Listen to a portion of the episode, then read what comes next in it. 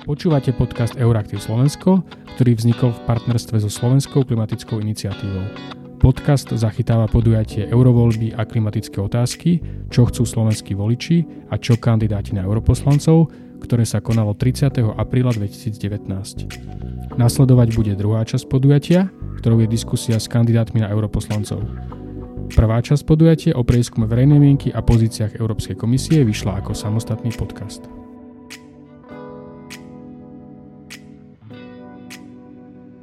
Som veľmi rád, že tu máme také pestré politické zastúpenie. E, máme tu zastúpené e, tri opozičné politické strany, dve koaličné politické strany v tom slovenskom vnímaní, ak tak môžem povedať, teda 5 strán. E, čo je v kontexte eurovolieb dôležitejšie, strany týchto kandidátov pochádzajú, sú pričlené k štyrom rôznym frakciám v Európskom parlamente, socialisti a demokrati, európsky konzervatívci a reformisti, Aliancia liberálov a demokratov pre Európu a Európska ľudová strana.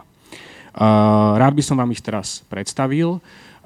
Monika Beňová, líderka eurokandidátky Smer, sociálna demokracia a europoslankynia od roku 2004. Vítajte.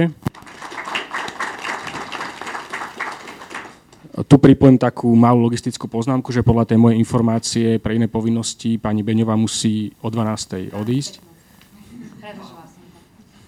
Výborne.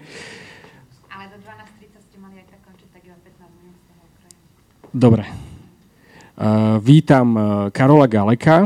Uh, je to kandidát Slobody a Solidarity z 10. miesta na kandidátke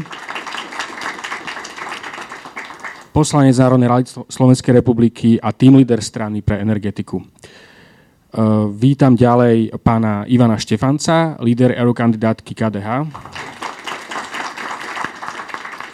Pán Štefanec je europoslancom od roku 2014 a člen predsedníctva KDH.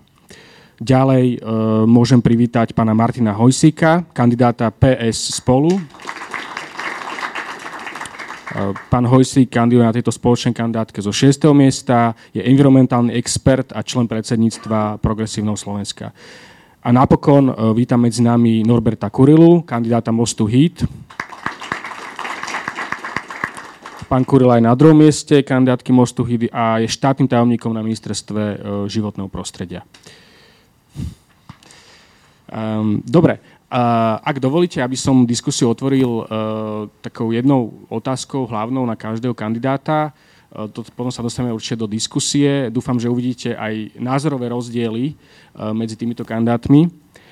Nie, len, nie len to, čo majú spoločné, ako to odznelo v prvej časti diskusie. Um, začal by som pani Beňovou. Um, pre vás, ako ste uviedli aj v prieskume, je dôležitá téma klimatickej zmeny. Je to jedna z vašich priorit. Na druhej strane, um, nezúčastnili ste sa toho kľúčového hlasovania Európskeho parlamentu 14. marca, kde sa hlasovalo o jeho pozícii u klimatickej stratégii. Uh, ja to hovorím preto, aby sme dali možno, porovnali tie, tie slova skutky, takže dávam teraz priestor na vyjadrenie možno k tejto téme. Ďakujem veľmi pekne. Nebola som vtedy v parlamente, boli vtedy aj iné dôležité hlasovania, ale žiaľ Bohu, mala som iné povinnosti, takže som nebola v parlamente. Určite by som inak bola zahlasovala. Ja pôsobím totiž vo výbore Envy, čo je výbor pre životné prostredie. Samozrejme, náplňou tohto výboru nie, len, uh, nie sú len klimatické zmeny, globálne oteplovanie, je to celý rad vecí, ktoré výbor Envy musí riešiť a ja som tam náhradničkou, pretože môj hlavný výbor je výbor pre občianske slobody a vnútorné záležitosti, ale v Európskom parlamente je to tak, že môžete byť náhradníkom v nejakom výbore, takže preto som si vybrala výbor pre životné prostredie životné prostredie považujem za dôležitú a dá sa povedať aj za kľúčovú tému aj pre tieto voľby. Žiaľ Bohu, tieto voľby, ako aj celé 5-ročné legislatívne obdobie, nevytvorili dostatočný priestor a možno aj záujem zo strany slovenských médií, aby sme mohli prezentovať názory, ktoré máme na jednotlivé oblasti. Spolupracovala som s kolegyňou Miriam Dali, ktorá je vlastne spravodajkynia k takým tým kľúčovým správam, ktoré sa týkajú znižovania CO2. A je to naozaj e, veľmi progresívne, čo sa nám podarilo dosiahnuť v tomto legislatívnom období v Európskom parlamente. No a aký to bude mať presah už potom do tej domácej legislatívy, e, to, to bude trošku záležať aj na tom, ako jednotlivé smernice, ktoré sa Európskemu parlamentu podarilo po dlhom čase konečne zrealizovať, e, budú v podobe rôznych právnych predpisov na Slovensku uplatnené. Možno z tých aktivít, ktoré ste mali v tomto volebnom období, ktorú by ste označili za najdôležitejšiu vo vzťahu ku klíme, k životnému prostrediu, konkrétne možno ktorú legislatívu, ktorú rezolúciu v Európskom parlamente? Keď som už povedala, že som náhradničkou vo výbore pre životné prostredie, tak gro mojich aktivít bolo práve vo výbore pre e, ľudské práva a občianske slobody a vnútorné záležitosti. Náhradníci vo výboroch nemajú aktivity tak úzko spojené so samotným výborom, ale ja som sa teda konkrétne vo výbore alebo z tých tém, ktoré sú vo výbore, venovala témam ako je tabakový priemysel, boj proti alebo označovanie labeling alkoholu a takýmto témam v oblasti klimatických zmien som a v oblasti znižovania CO2 som skôr konzultovala s kolegyňou Dali niektoré spoločné pozmeňovacie návrhy, ktoré sme dávali. Dobre, pán Galek, vy ste v dotazníku uviedli, že je potrebné vždy zvážiť dopady na konkurencieschopnosť podnikov, čo sa týka znižovania emisí, Rovnako domácnosti musia na teraz v plnej miere znášať dopady týchto opatrení, hoci v mnohých prípadoch ide o čisto politické opatrenia bez vyvodenia politickej zodpovednosti. Máte pocit, že táto vláda, súčasná Slovenska, nedostatočne zohľadňuje záujmy slovenských firiem a domácností? Predsa len mali sme novú európsku legislatívu o dizajne trhu s elektrinou, dostali tam zachované regulované ceny, aj e, pre zraniteľných zákazníkov, teda aj pre domácnosti. Zdá sa, že Slovensko v tomto e, dosť silno dobovalo a takisto existujú výnimky rôzneho typu pre slovenské firmy, prípadne úľavy, čo sa týka systému obchodovania s emisiami. Takže nenosíte tak trochu drevo do lesa, čo sa týka uh, vlastne nejakých úľav pre podniky, pre domácnosti? Začnem tou prvou časťou. To, čo napadáme, ja vždy hovorím, politici zaviedli mnohé z opatrení, ale zapodli za ne prevziať zodpovednosť. Kompletne všetky opatrenia, ktoré sa týkajú napríklad aj nejakých našich klimatických cieľov alebo cieľov podielu obnoviteľných zdrojov, zaplatia domácnosti, zaplatia to firmy. A vďaka tomuto sa zvýšili ceny, respektíve tá časť distribučných poplatkov do tej miery, že samotná komunita dnes už tvorí iba jednu tretinu z ceny. To, čo sme v minulosti napríklad presadzovali v parlamente, bolo viaczdrojové financovanie. Alebo zrušenie niektorých protichodných dotácií. My na jednej strane 400 miliónmi z cenách elektríny, ktoré zaplatíme všetci, dotujeme obnoviteľné zdroje a na druhej strane 115 miliónov eur do dnešného dňa platíme za výrobu elektríny z domáceho uhlia. Ale na jednej strane, vláda schválila útlm. Vláda schválila útlm, ale priznám sa, nechcem si teda, alebo chcem si prihrať aj politickú polivočku, tlačili sme na to viac ako dva roky. Podávali sme do Bruxelu sťažnosť kvôli podozreniu z nedovolenej štátnej dotácie. Boli sme jeden z iniciátorov. Takisto sme podávali viacero trestných oznámení, či v súvislosti s prevádzkovým pokusom. Spísali sme hornointranskú deklaráciu, ku ktorej sa pridali ďalšie štyri opozičné politické strany spísali sme hornonitrianské desatoro. Jednoducho ten tlak bol veľmi efektívny, kontinuálny. Nedávno som sa zúčastnil takisto v Bruseli na prezentácii petície, ktorú podali horno, kúpele bojnice voči hornonitrianským baniam Prívidza, ktorá bola takisto veľmi pozitívne prijatá. Ale naozaj ten proces bol veľmi, veľmi dlhodobý a pokiaľ by nebolo práve tejto mravenčej práce, tak možno, že nie, že to, tá dotácia do toho uhlia tu bude do roku 2030, ale hovorilo sa dokonca o roku 2035. Takže... Na, napriek tomu, že vládna koalícia má väčšinu v parlamente, vy si myslíte, že je to aj vďaka vám, že... Uh, toto je, toto je, určite, toto je určite jeden, jeden z tých návrhov alebo jedna z tých iniciatív, ktorá neviem, akým spôsobom by teda bola prechodná alebo neprechodná. Pamätám si napríklad na ministerstvo životného prostredia, ktoré prišlo pred dvoma rokmi so správou, bol to Inštitút environmentálnej politiky, v ktorom bolo konštatované, že práve tie benefity na zdraví alebo teda tie zdravotné benefity, ktoré strácame kvôli výrobe elektriny z domáceho uhlia, sú až pol miliardy eur ročne. Táto správa bola neskôr eh, bagatelizovaná, dokonca to musela byť táto informácia odtiaľ vyňatá. To znamená, že mnohé z týchto, mnohé z týchto eh, vecí neboli v plnej miere zohľadňované. Preto ja hovorím, ak, ak t- eh, má byť ten záujem, tak nemôže to byť iba o tom, že stále hľadíme na to iba ako koalícia alebo opozícia. Musí to byť naozaj záujem v rámci celého toho politického spektra, tak ako sme tu dnes. Ja si myslím, že ani jeden z nás, čo tu dnes sedí, nie je žiadnym uh, enviroskeptikom. Všetci sledujeme práve ten záujem, aby sme zabránili tým ďalším klimatickým zmenám. Možno, že ten cieľ máme rovnaký, ale každý na to hľadí nejakou inou cestou. My ako strana Sloboda Solidarita v prvom rade máme práve aj ten ekonomický pohľad. To znamená, aby to nepoškodzovalo ani naše podniky, ani naše domácnosti. Dobre, dostaneme sa ešte k tomu. Pán Štefanec, e, vy ste europoslancom od roku 2014. E, nedávno vyšiel taký prieskum, analýza European Climate Network, možno ste to zachytili, kde v podstate všetky e, slovenské pravicové strany boli označené za klimatických dinosaurov um, na základe uh, na základe hlasovania vlastne v Európskom parlamente môžem povedať, a dostane príležitosť vyjadriť sa aj pán uh, Kurila, že Most Hit získal teda 20% z možných 100 a uh, vaše hnutie KDH získalo iba 15%. Um, to je v podstate, keď si pozrieme ten výsledok celý vašej politickej skupiny v Európskom parlamente, Um, to je trošku viac, o 1% viac ako vaša skupina, takže je to priemer viac vašej skupiny, ale uh, naozaj je pre vás priorita uh, bojovať proti klimatickým zmenám? Isté, že je to jedna z priorít, ale chcem povedať aj, že čo považujeme za dôležité je konsenzus politických strán v tejto oblasti, pretože zodpovednosť za životné prostredie je zodpovednosť, ktorá sa musí prejaviť dlhodobo. Je to niečo ako vzdelanie, ktoré by malo byť témou pre Slovensko i pre celú Európsku úniu dlhodobo. A nepoznám ten prieskum, ale už som to zachytil v médiách, že niečo také zarezonovalo. Myslím, že to vychádza aj z toho, že sa na ciele e, ochrany životného prostredia pozeráme aj z oblasti s ohľadom na realizovateľnosť, že chceme takisto samozrejme ambiciozne ciele, ale aj splniteľné.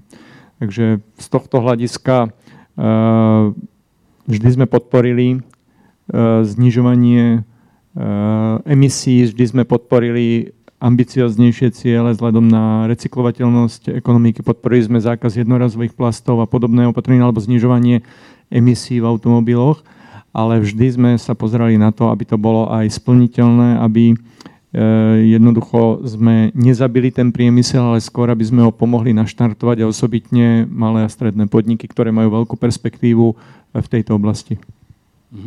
Um, pán Hojsík, um, na vás by som mal rovnakú otázku uh, ako na pána Galeka, či nenosíte tak trochu drevo do lesa.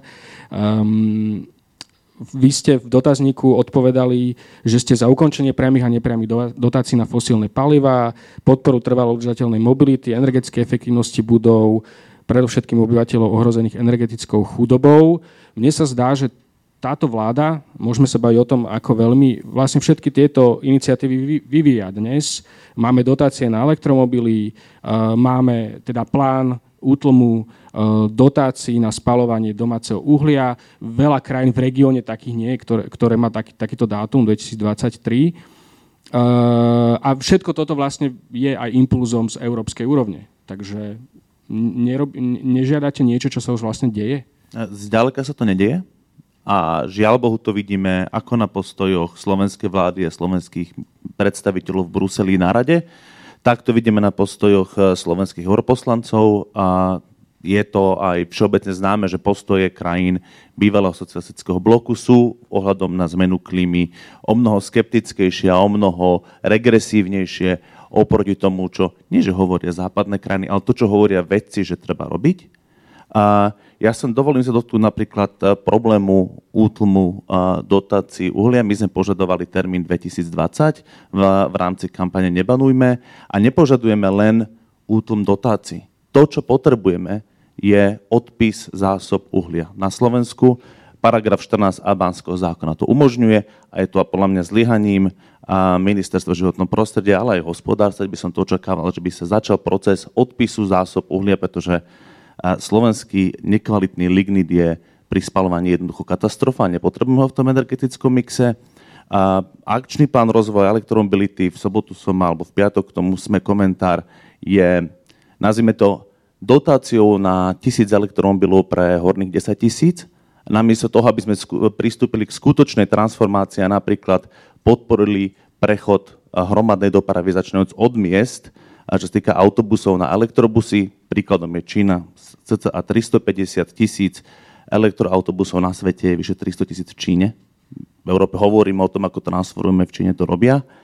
A, čiže to, čo požadujú vedci, je 1,5 stupňa, ak to máme prežiť. Čo sa týka nákladovosti, um, teraz vyšla zaujímavá štúdia, ktorá hovorí o tom, že topenie arktických, eh, arktického permafrostu a topenie Arktidy nás bude stať ako ľudstvo, pokiaľ to neudržíme do 1,5 stupňa oteplenia, 76 triliónov dolárov. A ja si myslím, že to je niečo, čo tí spotrebitelia po celom svete zaplatia nemalou sumou a to len naviac. A Svetý Otec hovorí o tom, že treba chrániť klímu. Čiže ten, ten tlak z odvedcov od autority veľký, Žiaľ Bohu, to, čo sa deje zatiaľ na Slovensku a v Európe súčasnou politickou reprezentáciou, je to, čo aj na Slovensku vyhnalo študentov do ulic. Podľa mňa tie opatrenia sú žiaľ Bohu stále nedostatočné a je to aj veľká premárnená príležitosť. Nemali by sme to trošku to posúvať z perspektívy, že keď sa napríklad porovnáme Polsko-Slovensko alebo Polsko-Česko? A ja vám to poviem z takého pohľadu, pre mňa to je o zásadných hodnotách. Sú krajiny, ktoré zakázali otroctvo skôr, sú krajiny, ktoré zakázali otroctvo neskôr. Sú krajiny, ktoré ukončili segregáciu čiernych skôr. Na Československu bolo volebné právo pre ženy skôr ako vo Švajčiarsku. Mali sme čakať, kým to aj Švajčiari urobia? Pre mňa to je o tom, že ja si zametiem pred vlastným prahom.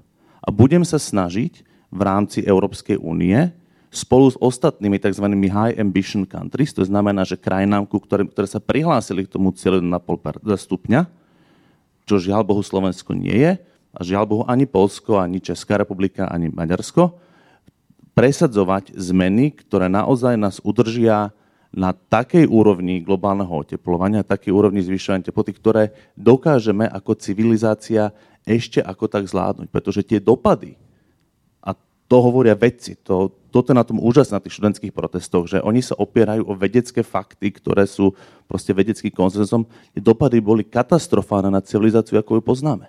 A preto podľa mňa my musíme naozaj, a v tomto bolo a, ako veľmi potešujúce, že Európsky parlament nezáväzne podporil 55 a v súčasnosti sa hovorí, že treba až 65, ako študujem to, že na, aká veľká zmena je treba ale súčasne bolo smutné napríklad, že pán poslanec Sulik hlasoval proti.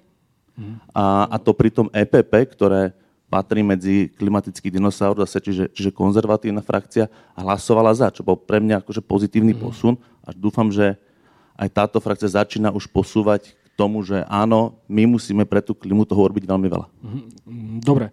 Pán Kurila, vy ste v tom dotazníku e, za prioritu označili s výhľadom do roku 2050 dekarbonizovať slovenské hospodárstvo a spoločnosť. Ako hovorila pani Vašáková, o tej klimatickej stratégii EÚ sa diskutuje, diskutovalo sa o nej aj na rade, kde sú zastúpené členské štáty. Slovensko tam malo pozíciu, ktorá bola taká trochu rozporuplná, pretože na jednej strane vaše ministerstvo navrhovalo teda prihlásiť sa k tomu cieľu, Eh, dekarbonizovať do roku 2050, obmedziť oteplovanie na 1,5 stupňa Celzia, ale ministerstvo hospodárstva, váš, eh, vaši kolegovia z vlády vlastne napísali, že oni s tým tak úplne nesúhlasia. Takže je to, eh, darí sa vám ako štátnemu tajomníkovi presadzovať tieto ciele, o ktorých tu píšete? V prvom rade príjemný, príjemné dopol, teda dopoludne aj všetkým teda ďakujem organizátorom za zorganizovanie tohto, tejto debaty. Ja si myslím, že je to užitočné, že máme možnosť e, okrem iných fór práve aj, aj na túto tému hovoriť pri príležitosti volieb do Európskeho parlamentu. No mo, možno z mojej skúsenosti, ja naozaj v životnom prostredí nie som nováčik, e, na ministerstve pracujem od roku 2003 a v tej vrcholovej environmentálnej európskej diplomácii som viac ako 12 rokov. Ja som to minulé rátal, som sa zúčastnil viac ako 70 e, zásadnutí rád ministrov životného prostredia Európskej únie, či formálnych a neformálnych. Že nejaké tie skúsenosti som už nazbieral a možno keď iba tak e, zhodnotím aj, aj ten pohľad kolegov tak v rýchlosti, ľahko sa možno o tom hovorí zvonka, ako keby kričí spoza plota, keď človek už je v tej aréne záujmov rô, rôznych protichodných, však mnohí z vás aj poznám osobne, stretávame sa pri rôznych konzultáciách, tá realita je ťažko, ťažko teda častokrát iná Avšak na druhej strane my sme veľmi konzistentní v tej línii. Určite ja nehovorím teraz za celú vládu, hovorím za rezort životného prostredia A myslím si, že za ostatné tri roky, odkedy som aj ja v pozícii štátneho tajomníka, sme urobili naozaj mamutí krok vpred od minimálne z toho takého koncepčného, strategického, príjmame naozaj výhľadové dokumenty, ktoré prekonávajú tie tradičné politické cykly. Naozaj, aj keď povedzme materiál Nová moderná envirostratika schválila len vláda, získala si celospoločenské uznanie a koncenzus. Vidím tu aj spoločenca vlády pre rozvoj občianskej spoločnosti. Aj celkový ten proces prípravy takého dokumentu, ktorý je naozaj ukážkou tvorby verejnej politiky, je, je aj možno také vysvedčenie našej práce. No a čo sa týka konkrétnych postojov v Bruseli, však tie rady si viete aj z archívu pozrieť, respektíve viete live streamovo ich sledovať. Eh, nemôžem hovoriť za rezort hospodárstva, lebo ho nereprezentujem. Na, na radách sa vždycky sektorovo riešia témy a tam eh, veľmi aktívne presadzujem ambicióznu, ale realistickú pozíciu, ktorá je splniteľná aj pre naše pomery, pre naše, by som povedal, možnosti. Vždycky presadzujeme líniu koncenzu, eh, aj keď to nie je vždy jednoduché, najmä v spleti rôznych, naozaj častokrát protichodných záujmov. Takisto v negociáciách aj s Európskych parlamentom presadzujeme častokrát možno takú triezvejšiu alebo reálnejšiu líniu v tom zmysle, že nie vždycky je možné nájsť to, čo je vôbec splniteľné doma versus tá ambícia, povedzme, politikov, ktorí na konci dňa nemusia dnes za tú svoju osobnú zodpovednosť, ale vždycky to potom ostane na členských štátoch, aby oni tie všetky nariadenia, smernice museli uviezť do života a naozaj urobiť ich, by som povedal, života schopným. A možno tu ešte spomeniem, keďže sa bavíme o zmene klímy, neviem, že či naši, naše dnešné auditorium všetci teda registrujú, ale práve keď sa bavíme o Parískej klimatickej dohode, Slovensko urobilo neuveriteľnú, eh, alebo zohralo neuveriteľnú úlohu, keď vďaka Slovensku, vďaka iniciatíve počas slovenského predsedníctva, kedy sme zvolali mimoriadne zasadnutie Rady ministrov, a dokázali sme to, čo sa nikomu ani nesnívalo pred eh, nejakým mesiacom, čiže 30. septembra 2016 sme schválili jednohlasne unisono európsku ratifikáciu Parískej klimatickej dohody. E, následne v expresnom konaní sa podarilo ju schváliť aj cez výbory v Európskom parlamente a 5. oktobra ju pán podpredseda vlády a minister životného prostredia doniesol do depozitára OSN v New Yorku a vďaka tomu tento globálny nástroj ktorý sme radi, že ho máme, vstúpil vôbec do platnosti. Že Slovensko, aj keď je malá krajina, robí zázraky. Možno sa málo o tom hovorí, čo sa nám podarilo všetko dosiahnuť, ale ja vidím tu veľmi uvedomelé auditorium, ktoré to, ktoré to registruje. Bodaj by to vedeli aj ľudia mimo tejto miestnosti. Vrátim sa predsa len k tej mojej pôvodnej otázke, lebo bude aj summit v Sibiu, tam sa hovoriť o klimatických zmenách. Takže aká je pozícia vlastne Slovenska k tomuto cieľu dekarbonizovať do roku 2050, udržať oteplovanie na 1,5 stupňa?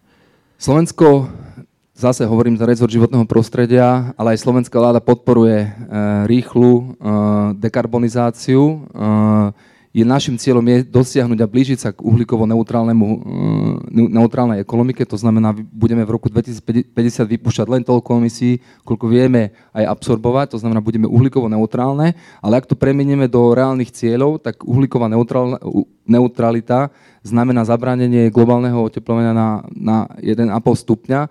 Momentálne aj Európska únia, aj samity lídrov sa hlásia, že vytvoria, vytvoria maximálne úsilie, aby sme sa priblížili k 1,5 stupňa. Ak hovoríme o súčasných cieľoch, tak momentálne platí dlhodobý cieľ znižovať emisie CO2 eh, o 80 až 95 eh, oproti roku 2005. Eh, to je záväzok lídrov, myslím, že ešte z roku 2014 a ten platí.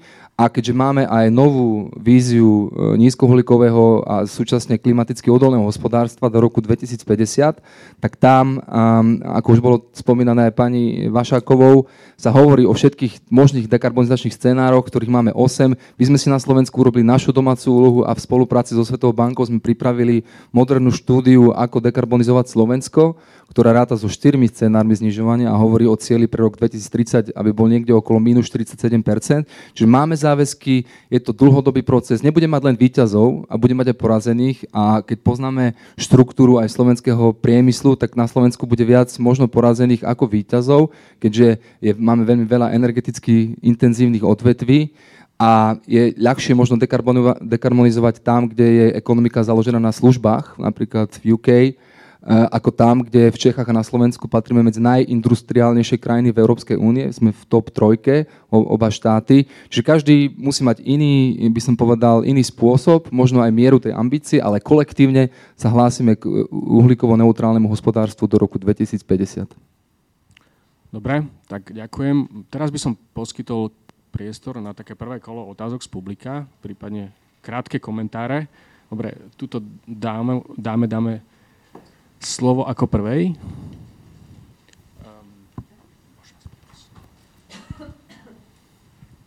Ďakujem pekne, dobrý deň. Moje meno je Daša Mamrilová, zastupujem Združenie pre výrobu a využitie biopalív, ktoré už dva roky má svoje zastúpenie v Bruseli, prostredníctvom ktorého sa zaujímame a spolu riešime európske environmentálne a energetické politiky, ako napríklad balíček Čistá energia, konkrétne smernica obnoviteľných zdrojoch energie, teraz dlhodobá stratégia Čistá planéta a vlastne presadzujeme a ponúkame hotové riešenia vo forme e, biopalív, ktoré spolu s elektromobilitou tvoria existujúci a perfektný nástroj na dekarbonizáciu dopravy, ktorá je v súčasnosti zodpovedná za 25% celkových emisí v rámci Európskej únie.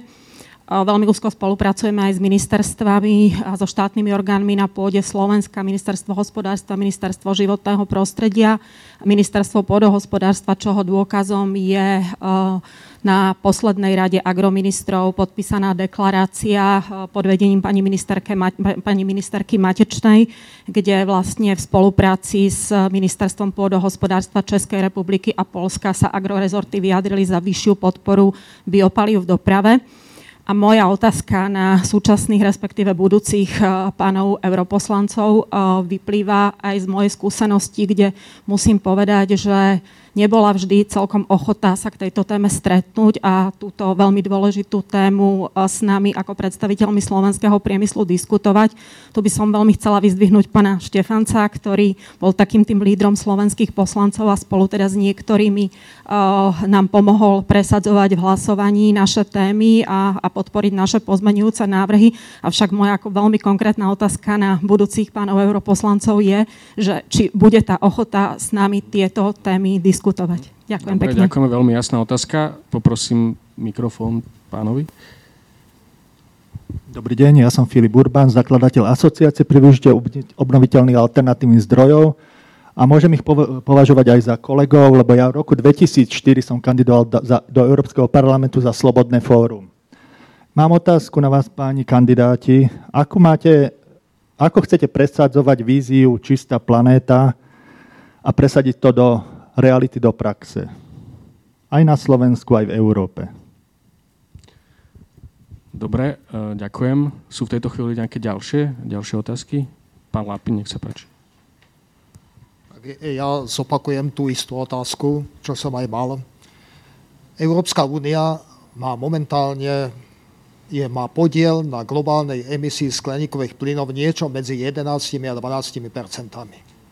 Ja oceňujem váš názor, pán Hojsik, že ste mm, vyzdvihli úlohu vedy a výskumu v tejto oblasti, ale otázka stojí tak, že Európska únia určite zníži emisiu skleníkových plynov a bude ju znižovať pomerne rýchlo a ten cieľ do roku 2055 dostať sa na prakticky nulu je splniteľný toľkokrát sa tu ospevuje Čína a India, že ak, koľko oni investujú do obnoviteľných zdrojov, ale Čína stále zvyšuje svoj podiel na globálnej emisii skleníkových plynov, rovnako aj India.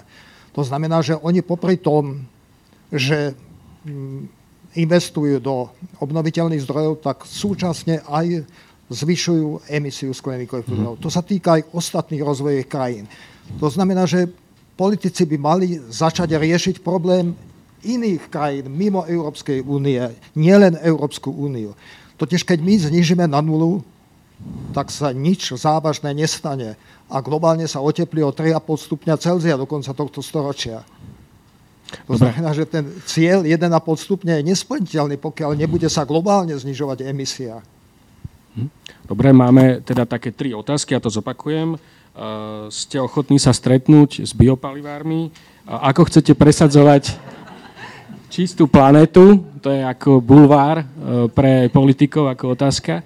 Um, a potom od pána profesora Lapina, teda ako to riešiť na celosvetovej úrovni. Nech sa páči pani Beňová. Ďakujem veľmi pekne za otázky. Stretávanie sa s rôznymi skupinami alebo s rôznymi zástupcami, lobbystami je samozrejme bežnou súčasťou poslanca Európskeho parlamentu. Pravdou ale je, že naša práca je častokrát ovplyvňovaná aj pozíciami Slovenskej republiky a to poviem veľmi úprimne, že v tých témach, kde rozhodujeme už vo výboroch alebo pri hlasovaniach, sme jednoducho skoordinovaní s našim stálym zastúpením, kde jednotlivé naše ministerstva posielajú svoje pozície. Áno, nie vždy sa s nimi stotožňujeme, niekedy hlasujeme protestujeme aj proti tomu, to treba tiež povedať úprimne. V oblasti e, životného prostredia to ale nie je tak. Aj keď sme mali jedno hlasovanie, ktoré vlastne pripravovala kolegyňa Dali, kde návrh komisie bol 30-percentné zníženie, návrh nás v parlamente bolo 35-percentné zníženie, komis- e, Slovenská republika trvala na tom, aby to bolo 30, my sme zahlasovali za 35, tak trošku sme sa tam vtedy e, na tom pohadali, ale to je celkom bežné. Samozrejme, ja osobne som mala tiež veľa stretnutí so zastupcami zo Slovenska ohľadne ochrany lesov a lesného hospodárstva a mnohých ďalších tém, udržateľného polnohospodárstva a tak ďalej.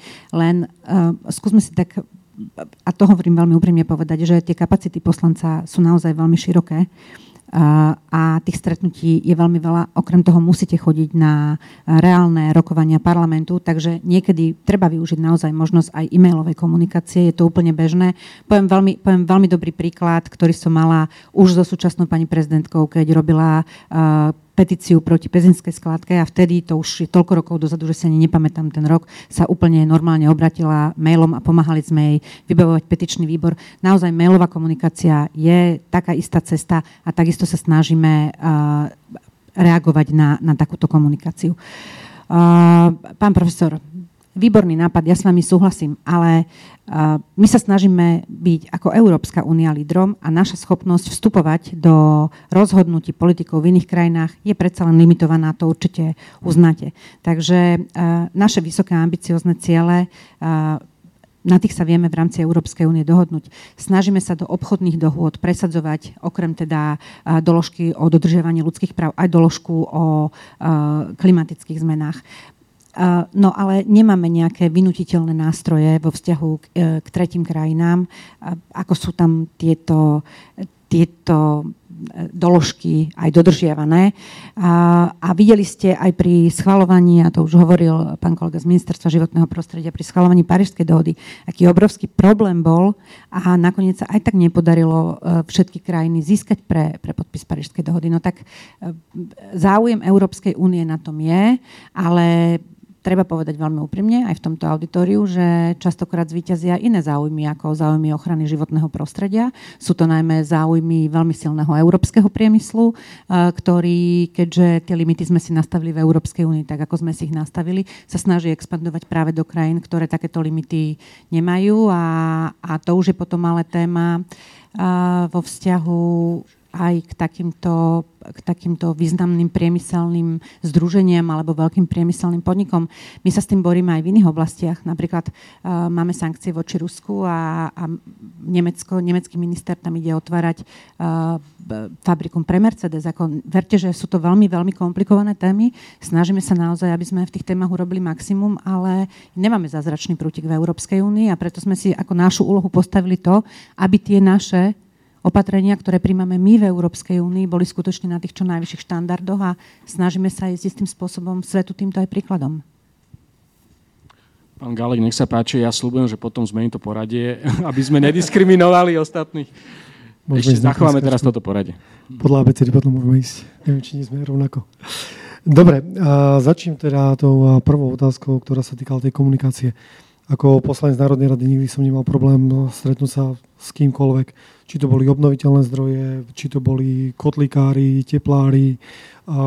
Na druhej strane vždy som sa stretával aj s e, tou pre mňa v podstate opozíciou, keď sme riešili e, ten útlm e, ťažby alebo teda ukončení dotácií do výroby elektriny z domáceho uhlia. Takisto sme rokovali s hornonitrianskými baňami, s veľkými výrobcami priemyselnými. Jednoducho u mňa boli vždy tieto dvere otvorené. Na základe tohto sa totiž to formujú potom následne tie názory, pretože nikto z nás nemá ten patent na rozum a je potrebné si naozaj každú jednu stranu vypočuť. Takže ja sa žiadnemu sa takýchto stretnutí nebránim ani v súčasnosti a nebudem sa ani v budúcnosti, nech už budem kdekoľvek.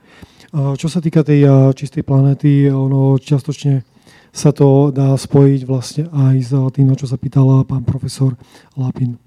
My dnes, tak ako povedal pán Lapin, tie emisie budú rásť. Európa môže robiť, čo chce. Jednoducho OECD samotné povedalo, že ten nárast emisí skleníkových plynov bude pokračovať najbližších 20 rokov. My tu môžeme prijať eh, ako Európa politiky, aké len chceme. Jednoducho toto je fakt. Môžeme si nastaviť aj tie eh, samotné ciele, o ktorých sa bavíme, čiže 1,5 eh, stupňa, 2 stupne, ale vždy dôležité bude, ako tieto chceme dosiahnuť. Tu si ja pomôžem takým jedným grafom, pretože my sa vlastne vždy bavíme o tom, že aké sú benefity tých klimatických politík a aký je ich eh, vzťah k tým nákladom, ktoré budú vynakladané. Pán profesor, vy ste hovorili o tom, že teda keď sa nič nezmení, tak ten nárast bude až o 3,5 stupňa nositeľ Nobelovej ceny, pán William Nordhaus, ktorý vlastne implementoval ekonomiku práve do tých eh, enviropolitík. On poukazuje na to, že to nebude 3,5 stupňa, že to môže byť až 4,1 stupňa. Proste to sú naozaj závratné čísla a tie dopady, ktoré tu budeme musieť potom sanovať a tie investície, ktoré budeme musieť vynakladať, budú rádovo, rádovo vyššie. Um, mám tu takú tabulku, v podstate neviem, či ho zaradiť medzi enviroskeptika, ale on hovorí o tom, že takéto optimálne riešenie, on hľadal vlastne tú nejakú tú koreláciu medzi tým, keď koľko vynaložíme a potom koľko je vlastne nákladu na odstraňovanie tých uh, jednotlivých uh, zásahov, alebo ako by som to povedal, jednoducho tých klimatických zmien. Čiže on počíta napríklad s 2,5 stupňami, kedy naozaj sa bavíme o 4% GDP, pri 4,5 stupňa Celzia sme až niekde na troch a také optimálne pre ňoho bola 3,5 stupňa Celzia. Ja si myslím, že toto určite nie je optimálne, pretože my sme sa práve v tej parížskej klimatickej eh, dohode zaviazali k dvom, takže ja verím, že toto, že toto dosiahneme, ale na druhej strane naozaj treba hľadiť na to, že my nie sme ostrov. My ako Európska únia sme iba jedna malá časť, tých 11-12%. Eh, A tak ako aj eh, pani Lívia Vašaková hovorila, áno, aj tá Čína, aj tá India stále niečo dosahujú, ale treba si pozrieť takisto na to, že čo je vlastne tou ich motiváciou, prečo to dosahujú oni to, to častokrát zabudajú na to, um, na ten, na ten primárny efekt. Oni sú iba príjimateľom toho, že musia niečo dosiahnuť. My v Európe sme sa zaviazali k dosahovaniu alebo teda zabraňovaniu týchto klimatických zmien vďaka tomu, že sme dosiahli určitého stupňa blahobytu, dovolím si povedať. A oni tento blahobyt chcú dosiahnuť takisto a preto tieto emisie budú ešte práve u nich eh, mnohé roky pokračovať. Či už sa bavíme o azijských krajinách, či sa bavíme napríklad o Afrike, ktorá takisto teraz momentálne eh, nastupuje na túto cestu. Čiže naozaj treba vždy eh, zohľadňovať aj práve, práve, tieto, práve tieto veci. Ako to dosiahnuť? A to je vlastne aj tá odpoveď na tú čistú planetu. Tých riešení, niektoré z nich pochopiteľne máme aj dnes. Ja tvrdím jedno, Slovensko a to, čo hovoril aj pán Kurdel o tých našich cieľoch, my jednoducho zastavoríme nováky a dosiahneme naozaj veľmi, veľmi veľa, ak nie vôbec e, tú úroveň tých cieľov, ktoré sme si nastavili. A ešte aj ušetríme samozrejme nemalé 115 miliónov eur ročne, plus ešte aj tie benefity, čo je pol miliardy. Čiže zastavenie dotácií do fosilných palív, jednoznačné. Riešenie absolútne jednoduché. Investície do výskumu a vývoja my ako Európa už sme dosiahli nejaký level a ak chceme pomôcť aj tým iným krajinám, o ktorých som hovoril, ktoré sú v Ázii, v Afrike, jednoducho my musíme poskytnúť aj tie technológie. Oni pochopiteľne mnohé z tých technológií si už vyvinuli sami, ale u nás, kde už nie je nejaký ten veľký priestor práve na tú úpravu, tak my by sme mali mať práve priestor v tom výskume a vývoji, ktorý nás až toľko nestojí, ako tie samotné nejaké iné opatrenia. No a potom, potom sú to samozrejme napríklad dotácie do polnohospodárstva v zmysle bezzásahových uh, zón. To znamená, ak máme nejaké chránené územia, takisto vieme na toto poskytnúť. Toto tak, to, takisto sú relatívne malé um, investície. No a potom je to, uh, sú to lesy. Lesy a ich funkcia. Toto je to, čo my v Európe naozaj môžeme robiť. A úplne na záver, zmeniť, a tú najvýraznejšiu zmenu môže urobiť každý jeden z nás pretože všetci chceme zmenu, ale zmeniť sa nechce nikto. Bohužiaľ, my tu v tejto miestnosti možno, že smerujeme niekde uh, sem, ale už len Parískú klimatickú dohodu, keď si vezmeme. Koľko ľudí reálne vedelo v Národnom parlamente, keď sme o nich hlasovali, o čom to vlastne je. Dostali sme ju v skrátenom legislatívnom konaní deň pred tým, ani sme to nemali akým spôsobom pripomienkovať. A jednoducho z tých 150 ľudí možno, že 5 vedeli reálne, o čom to je. Ministerstvo nepredložilo žiadne dopady, žiadne uh, trajektórie, vývoje, jednoducho nič. My sme sa iba uh, zaviazali alebo zahlasovali za niečo, o čom reálne ani títo ľudia nevedeli. Čiže naozaj začneme v prvom rade my sami od seba. A keď budeme my slúžiť ako nejaký ten príklad, tak potom sa poučia aj naši okolo nás a potom sa to bude posúvať určite aj do tých vyšších sfér. Fajn. Nech sa páči, pán Štefanec. Ďakujem pekne, ďakujem pekne za tie pekné slova aj pani Mavrilovej. Ja ich chcem opätovať, pretože to, ako funguje vaša asociácia je príkladom aj pre ostatných. Nám tiež veľmi pomáha v legislatívnej práci, keď vieme, aký má dopad to, čo schvalujeme na realitu. Bez toho sa nedá fungovať, preto ten kontakt musí byť aj pravidelný a samozrejme, že ak dostanem dôveru občanov, tak chcem v tom ďalej pokračovať v tej otvorenosti a v realizovateľnosti, pretože ak e, to, čo, to, o čom hovoríme, má byť úspešné, môže to fungovať len v vzájomnej symbióze a v tom, že to naozaj e, funguje v praxi. Z tohto hľadiska ma aj teší, že takéto projekty sa rozbiehajú na Slovensku, aj že vy ste aktívne za hranicami Slovenska a myslím, že to, čo je dôležité aj z hľadiska legislatívcov, je stabilita prostredia, pretože ak my máme spoločný cieľ vybudovať bezuhlíkovú ekonomiku do roku 2050. Tie ciele sa nemôžu meniť podľa toho, aký parlament sa bude tvoriť. My mu potrebujeme stabilitu. Ja rozumiem, že aj vy ju potrebujete, potrebujeme aj my. Preto som v tom prvom stupe apeloval aj na konsenzus politických strán, pretože ak majú byť e, veci, o ktorých hovoríme, splniteľné, my potrebujeme dlhodobý konsenzus, že naozaj toto je priorita a nemôže sa to meniť e, podľa toho, aké politické strany E, zafarbia budúci Európsky parlament. E, čo sa pýtal pán Urbán, e, realizácia čistej planéty v praxi, ja vidím kľúčové práve zavedenie mechanizmu splniteľnosti, pretože častokrát sa deklarujú aj príjmajú na európskej úrovni ciele, ktoré potom sa len kontrolujú na úrovni členských štátov. Ale aby to bolo splniteľné, my potrebujeme mechanizmus, ktorý bude vykonateľný a pre tých, ktorí nebudú tieto ciele splniť po určitom období, aj, aj postihovateľný, vymožiteľný, finančne nárokovateľný a tak ďalej. Jednoducho povedané, krajiny, ktoré sa nebudú správať dostatočne ohľaduplne k životnému prostrediu a nebudú zlepšovať svoje životné prostredie, budú aj finančne postihované. To, to musí platiť niečo takéhoto. A myslím, že to môže byť aj spôsob, ako e, zlepšiť v konečnom dôsledku to, čo si stanovíme. No a to, čo hovoril pán profesor Lapin, ja myslím, že to je kľúčové pre budúcnosť, že my častokrát príjmame e, prísnejšie ciele, ale ten svet okolo nás, okolo Európskej únie nie je taký. A má to ešte druhý dopad, že k nám prúdia e, výrobky, častokrát e, sú to len spotrebné výrobky, ktoré nemajú tie nároky na životné prostredie. Častokrát je to aj kvôli tomu, že nám prúdia a doprava, samotná doprava má ďalší vplyv na, negatívny na životné prostredie, čo je, čo je duplicitné.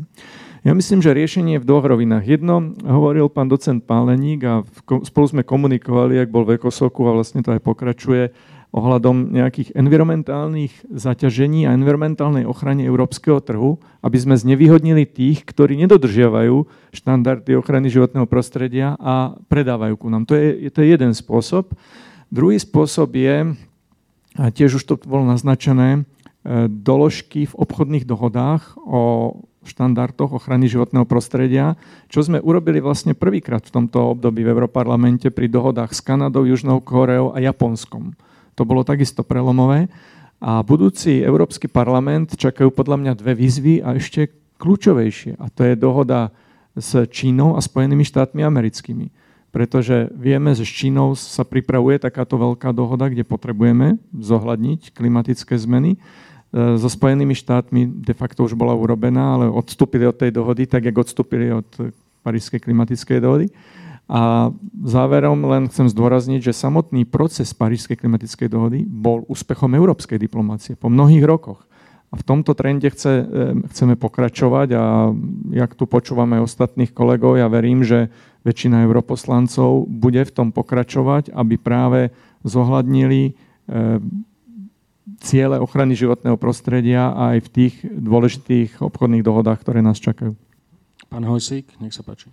Ďakujem. A ja začnem od konca od pána profesora a začnem od také jednej veci, že či môžeme ovplyvniť. My ovplyvňujeme to, akým spôsobom sa využívajú fosilné paliva v iných krajinách.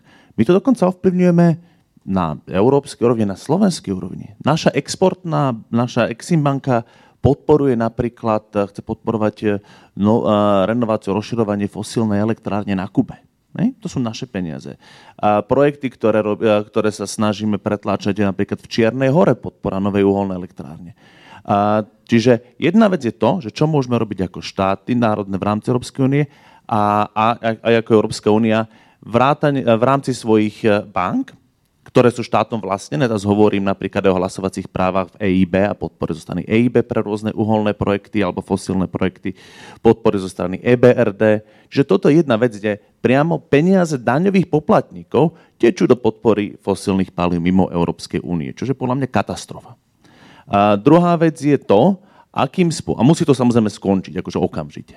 A druhá vec je to, akým spôsobom narábame s medzinárodným obchodom, a túto súhlasím s tým, že aj to, čo hovoril pán Pálenik, že to je niečo, čo my potrebujeme riešiť či už cez uhlíkovú daň, alebo cez e, v zásade dovoz a clá, ktoré budú uplatnené iba na dovozy, ktoré nebudú splňať rovnaké kritéria ako výroba v rámci Európskej únie ktorá musí, lebo, a tým pádom to je kompatibilné so Svetovou obchodnou organizáciou, pretože my nediskriminujeme, my dávame všetko na jednu, na jednu a tú istú úroveň. A Európa ako obrovský trh, asi najväčší trh, má tým pádom ten, ten, taký ten knock-off efekt, taký ten efekt dopadu aj na ostatné krajiny a to, ako robia oni veci. A myslím si, že toto je niečo, čo nemôže podceňovať. Ja som mal s tým skúsenosť ešte keď som pred našim vstupom do Európskej únie a potom po vstupe do Európskej únie presadzoval európsku chemickú politiku kde sme rovnako počúvali to, ako náhrada nebezpečných chemikálií za bezpečné zničí európsky priemysel, ako to bude stať uh, bilióny a trilióny eur. Uh, nestalo sa tak? Súčasne sme presadzovali, a ako všetko sa presunie do Číny a preto sme tam vtedy presadzovali, a to som pôsobil v ochranárskom hnutí, aj to, aby sa to týkalo nielen dovozov samotných chemikálií, ale aj chemikálií vo výrobkoch. A takéto mechanizmy potrebujeme zaviesť aj čo sa týka klímy, pretože ja súhlasím, že keby sme riešili len európske emisie, tak to je nedostatočné. Ale my potrebujeme riešiť to, čo tu spotrebujeme, to, čo sa kam dováža, to, kam investujeme, to, aké máme dopady napríklad na, nielen na lesy v rámci Slovenska alebo Európy, ale aké máme dopady na lesy a, a hlavne pôvodné lesy inde. Ako podpora biopalív, akých biopalív? Nepriama konverzia, konverzia a po využívanie pôdy a pri niektorých biopalivách, konkrétne pri využívaní palmového oleja, je katastrofa. Ja som bol na Borneu, ja som bol na Viktorom jazere, ja som videl tam, kde bol prales. Prales už dávno nie, tam sú palmové plantáže, ktoré potom putujú do nášho dízlu v záujme biopaliv. Sú biopalivá, ktoré nemajú taký dopad a žiaľ Bohu sú biopalivá ako palmový olej, ktoré majú že katastrofálny dopad a tiež ich podporujeme z našich daní. Čiže toto sú veci, kde to, čo Európa robí, má dopady na emisie mimo Európy, ale v obrovskom meradle. Čiže myslím si, že toto vieme urobiť. A, a to mi hovorí o tom, že čo sa týka presadzovania a čisté pán, presadzovanie tejto, zme, tejto zmeny, my potrebujeme využívať všetky nástroje na to, a, aby sme dokázali presadiť zmenu v Európe, ale mali aj a, medzinárodný vplyv aby keď sa bude znovu otvárať e, rokovanie o dohode z USA, tam bola proste že jednoznačná stopka, že pokiaľ nebudete splňať klimatické ciele 2 stupňov, 1,5 stupňa, to je ten, ktorý by sme mali mať, tak nebudeme rokovať ďalej. Toto je niečo, čo bude má byť podmienka a nemá sa o tom ďalej baviť. Áno, ale teraz sa znova chce otvoriť TTIP. Ne? Že toto je niečo, no, ale toto je niečo, teraz je znova snaha to otvoriť.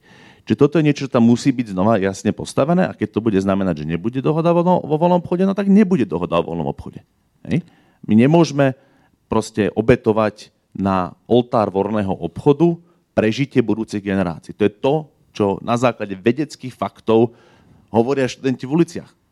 To je o prežití budúcich generácií a o budúcnosti pre nás všetkých. Pán a Hojcik, toto je základ. Dobre, vrátim sa ešte k tým otázkam. Stretli by ste sa s predstaviteľmi? Samozrejme, samozrejme, pretože to je tiež nie čierno-biele sú. A tá, ja, som, ja sa priznám, že špeciálne kvôli tomu návrhu, ktorý je predložený teraz na radu, lebo by som sa chcel dozvedieť viacej, a rovnako ja som sa snažil stretávať a, s europoslancami a s ľuďmi z komisie, keď som tak povedať, ja bol lobbystom za Greenpeace, takže to úplne chápem. A, lebo to je veľmi zaujímavý názor, na, na návrh z toho pohľadu, že to je o využití v zásade vedľajších produktov z e, produkcie alebo z pestovania primárne soje a proteínov, čo je dôležitým faktorom a, a, ako zvi, pretože my potrebujeme zvyšovať v rámci Európy v poľnohospodárstve produkciu domácich proteínov na to, aby sme neboli závislí, rastlinných proteínov, aby sme neboli závislí takým od dovozov. Takže z tohto pohľadu to je veľmi zaujímavý návrh, ktorý by som si rád bližšie preštudoval. Uh-huh. Pán Kurla, nech sa páči. Ďakujem. Um, skúsim teda možno aj tak byť konkrétnejší, čo sa týka tých, e, tých otázok. Možno k tej prvej otázke, e, pani kolegyňa sa tak e, usmievala, ja som to implicitne bral, že sa to týka aj rezortu životného prostredia, lebo naozaj razíme politiku otvorených dverí. My sme tí, ktorí jednoducho sa stretávajú s kýmkoľvek, Nevyberáme si, nevyberáme si, by som povedal, partnerov, ale naozaj presadzujeme ten otvorený prístup. A na, teraz po tých troch rokoch sa nám to naozaj vypláca, pretože naše politiky a, a možno aj ten, aj ten prístup e, prináša nejaké ovocie. Čo sa týka filozofie dekarbonizácie ako takej, tak v mojom ponímaní to môžeme nazvať aj rovno modernizácia. Jednoducho to nie je niečo, čo chceme urobiť pre niekoho, ale to robíme vo vlastnom aj ekonomickom záujme, pretože okrem iného môžeme aj získať konkurenčnú výhodu voči iným partnerom. A je to niečo, čo potrebuje dlhodobú víziu, dlhodobé ciele, ktoré budú predikovateľné, ktoré budú stabilné a na základe nich sa môžu príjmať systémové investície a rozhodnutia. Či už hovoríme o budovách, či už hovoríme o energetike, či už hovoríme o energeticky intenzívnom priemysle.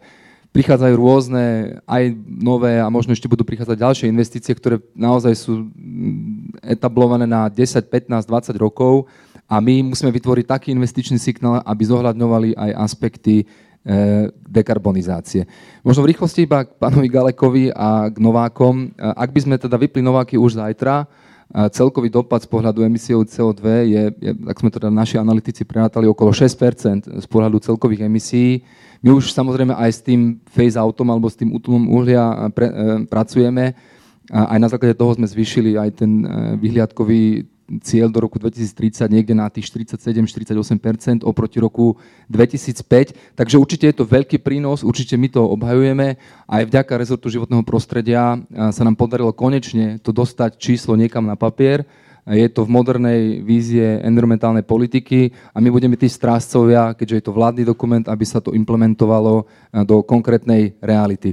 K spotrebe a k spotrebiteľskému správaniu, ešte možno tá otázka aj z minulého bloku tak odpovedou je spolupráca. Bez medzinárodnej spolupráce, bez silného a robustného fungujúceho multilateralizmu nevieme eh, svojím spôsobom efektívne riešiť znižovanie emisí. Je tu režim bilaterálnych dohôd, obchodných dohôd, ktorý to ako keby trošku inkorporuje, ale my potrebujeme celý systém, aby sme ho vedeli monitorovať, aby sme ho vedeli verifikovať, aby sme ho vedeli vyhodnocovať.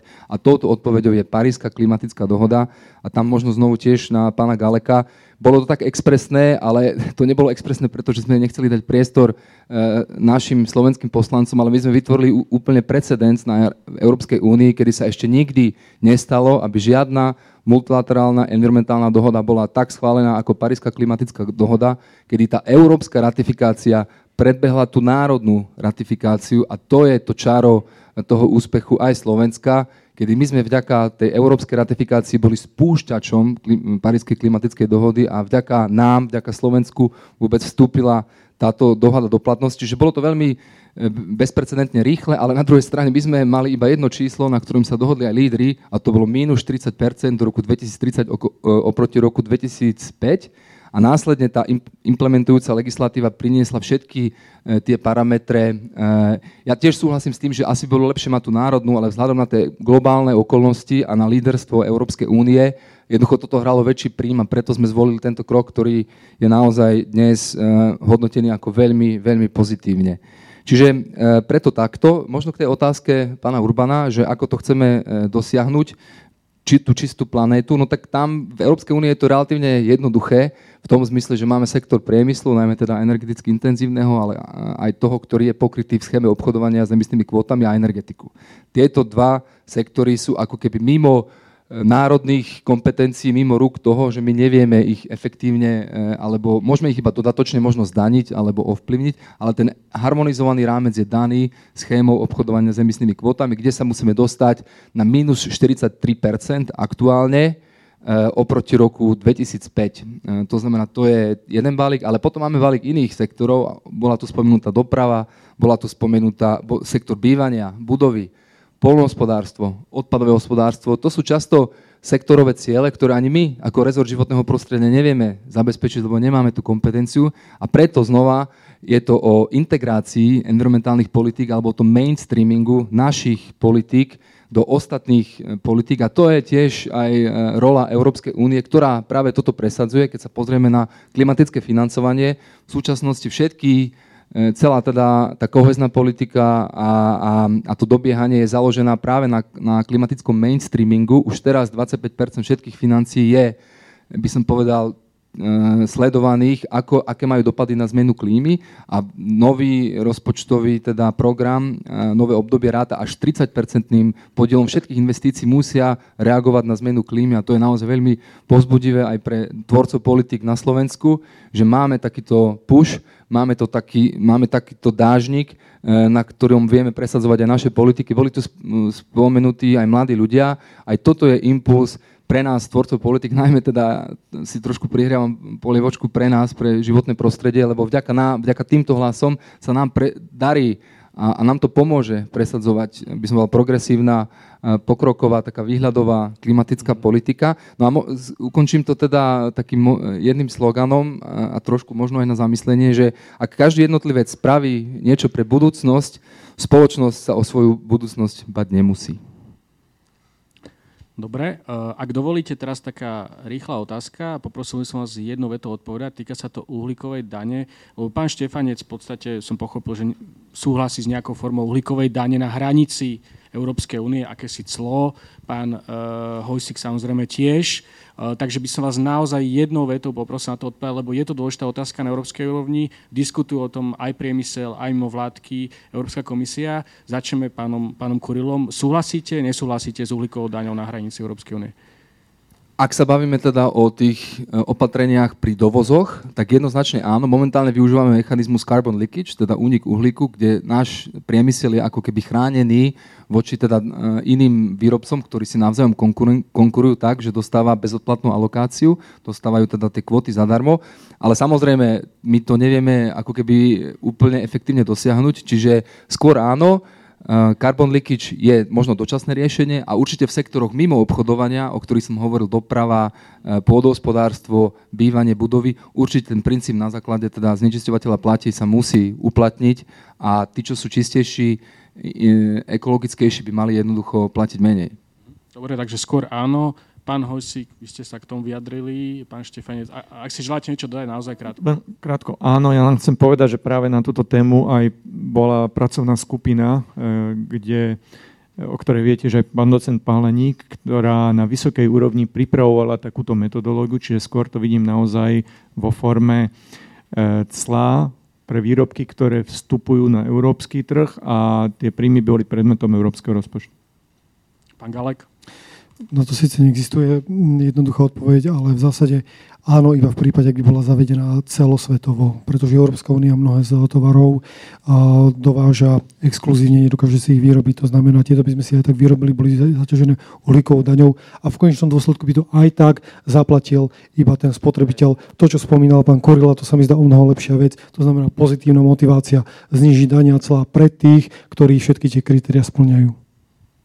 Dobre. A ak to správne chápem, tak asi skôr nie. Mhm. No, celosvetové to určite nevieme ovplyvniť a sme tu za Európsku úniu, máme teraz takúto tému, takže ja si myslím, že áno. Alebo teda určite by som to podporila, nie, že si to myslím.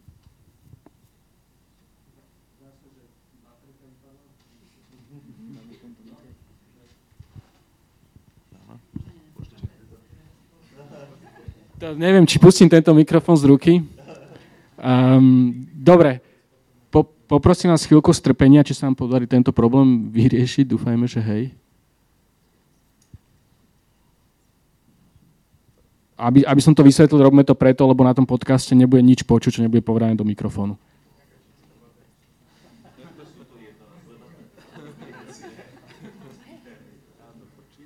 Za, zatiaľ publikum si môže pripraviť otázky. Ja zaregistrujem tie ruky. Áno, dobre.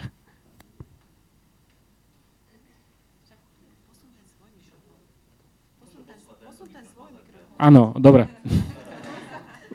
Ten tlak je veľký. Dobre. Nech sa páči, videl som teda túto ruku, pán Melichár. Skúsme zobrať tri otázky, prosím, potom uh, uh, si ich necháte na ďalšie kolo. Ďakujem. Dobrý deň, som Juraj Melichár z organizácie Priatelia Zeme CEPA. Sme tiež zakladajúcim členom Slovenskej klimatickej iniciatívy. Ja by som sa chcel spýtať, na Slovensku sa hovorí o útlme uhlia, ale hovorí sa o útlme dotovania o uhlia. Na druhej strane krajiny ako napríklad Francúzsko schválili, že do roku 2021 prestanú používať všetko uhlie. Švédsko 2022, Taliansko, Veľká Británia, Írsko, Rakúsko 2025, Holandsko, Fínsko 2029 a 9 európskych krajín funguje úplne bez uhlia. A na druhej strane na Slovensku máme diskusiu o tom, že či ešte 5 rokov ďalších budeme dotovať uh, uhlie. A mne to pripomína, ako keby sme sa rozprávali, že či uh, financovať odvykacú terapiu fajčiara, zároveň keď mu dotujeme uh, tabak. Hej? A chcem sa spýtať otázku, že znečisťovateľ platí, je zásada Európskej únie a do akej miery chceme vlastne mm, zlepšiť jej implementáciu, lebo napríklad na Hornej Nitre vidíme, že sa vlastne ešte viac dotuje z jednej aj druhej strany. Ďakujem.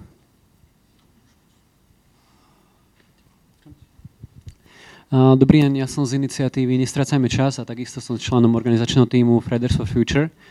A chcel by som sa spýtať, ono je zaujímavé, že z tejto diskusie vyzerá ako Slovensko a Európska únia veľmi dobre stojí v tejto otázke, ale pred pár dňami vyšiel článok, článok na Euroaktive, ktorý hodnotí e, europoslancov pri hlasovaniach o klimatickej politike.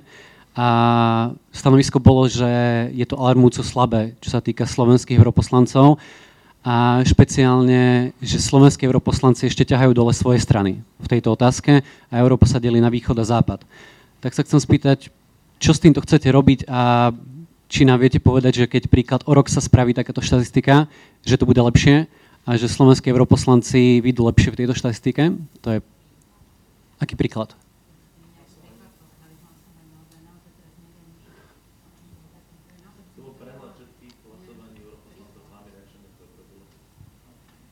Pán Hojsik asi vie viac, môžeme poslať ten článok. A to je... Super. To je jedna... Ďakujem. A to je jedna časť otázky. A druhá je, že tiež mi príde zaujímavé, kde sa svetoví lídry stavajú častokrát do pozícií, že idú meniť celý svet a potom od lídrov Európskej únie počúvame, že my nemôžeme ovplyvniť uh, iné časti tejto planéty. Ja sa pýtam, že kam bude Európska únia smerovať, keď príklad americký líder alebo Amerika sa pasuje do pozície, kedy ide meniť a ovplyvňuje celý svet. A Európska únia má pozíciu, že my nemôžeme hovoriť. A potom takisto, pán Hojsik takisto spomínal, že hovoríme, akí sme lídri a potom na druhej strane ideme napríklad aj Slovensko financovať v iných krajinách uholné elektrárne. Uh, viete, tie protesty, jednej je naša iniciatíva, nestrácame čas, aj Fridays for Future, dneska ten svet je otvorený, aj máme internet. Čiže ono to neobstojí keď na jednej strane deklarujete jedno a na druhej strane vidíme druhé. Takže ďakujem pekne. Dobrý deň, Sidorová Webnoviny. Ja by som sa chcela kandidátov spýtať, akým dopravným prostriedkom ste sem prišli, keď už sa bavíme teda o ekológii. A druhá, automobilový priemysel teda je rôznym spôsobom podporovaný, stavajú sa obchvaty a rôzne dotácie do výroby a tak ďalej aj, aj zamestnanosť Volkswagen a podobne. A teda akým spôsobom by ste podporili alebo tlačili na cyklodopravu? Lebo je to pomerne jednoduché riešenie a veľmi e, má dopad. Ďakujem. Ďakujeme za otázky. Začneme teda z tohto konca. Nech sa páči, pán Kurila. Prosím vás, aby ste nezneužívali to, že nemám mikrofón, nemôžem vás prerušiť. Um, ako, ja som teda ešte nehlasoval v Európskom parlamente, lebo nie som členom Európskeho parlamentu, ale na radách ministrov, teda to sú ako keby európske vlády v oblasti životného prostredia, uh, presadzujeme naozaj, uh, by som povedal, takú pozíciu, ktorá odráža eh, aj určite výšku ambícií. Na druhej strane eh, nie je v každom sektore, a konkrétne napríklad pri výrobe aut a, a, a konkrétne nariadení o CO2, čo môžem, môžem tieto otázky spojiť, sme eh, presadzovali pozíciu Európskej komisie, ktorá tradične prichádza s relatívne ambicióznym návrhom. Teda jej návrh bol minus 30 pre osobné autá. Európsky parlament navrhol minus 40 a, a teda ten e, pôvodný e, návrh z ich strany. Rada nakoniec e, sa dohodla na minus 35%, ale aby som iba nehovoril o nejakých číslach, znamená to aj to, že tento návrh momentálne znamená, že jedna tretina všetkých aut osobných, ktoré sa budú uvádzať na trh približne o 10 rokov, bude elektrických alebo poháňaných alternatívnym pohonom.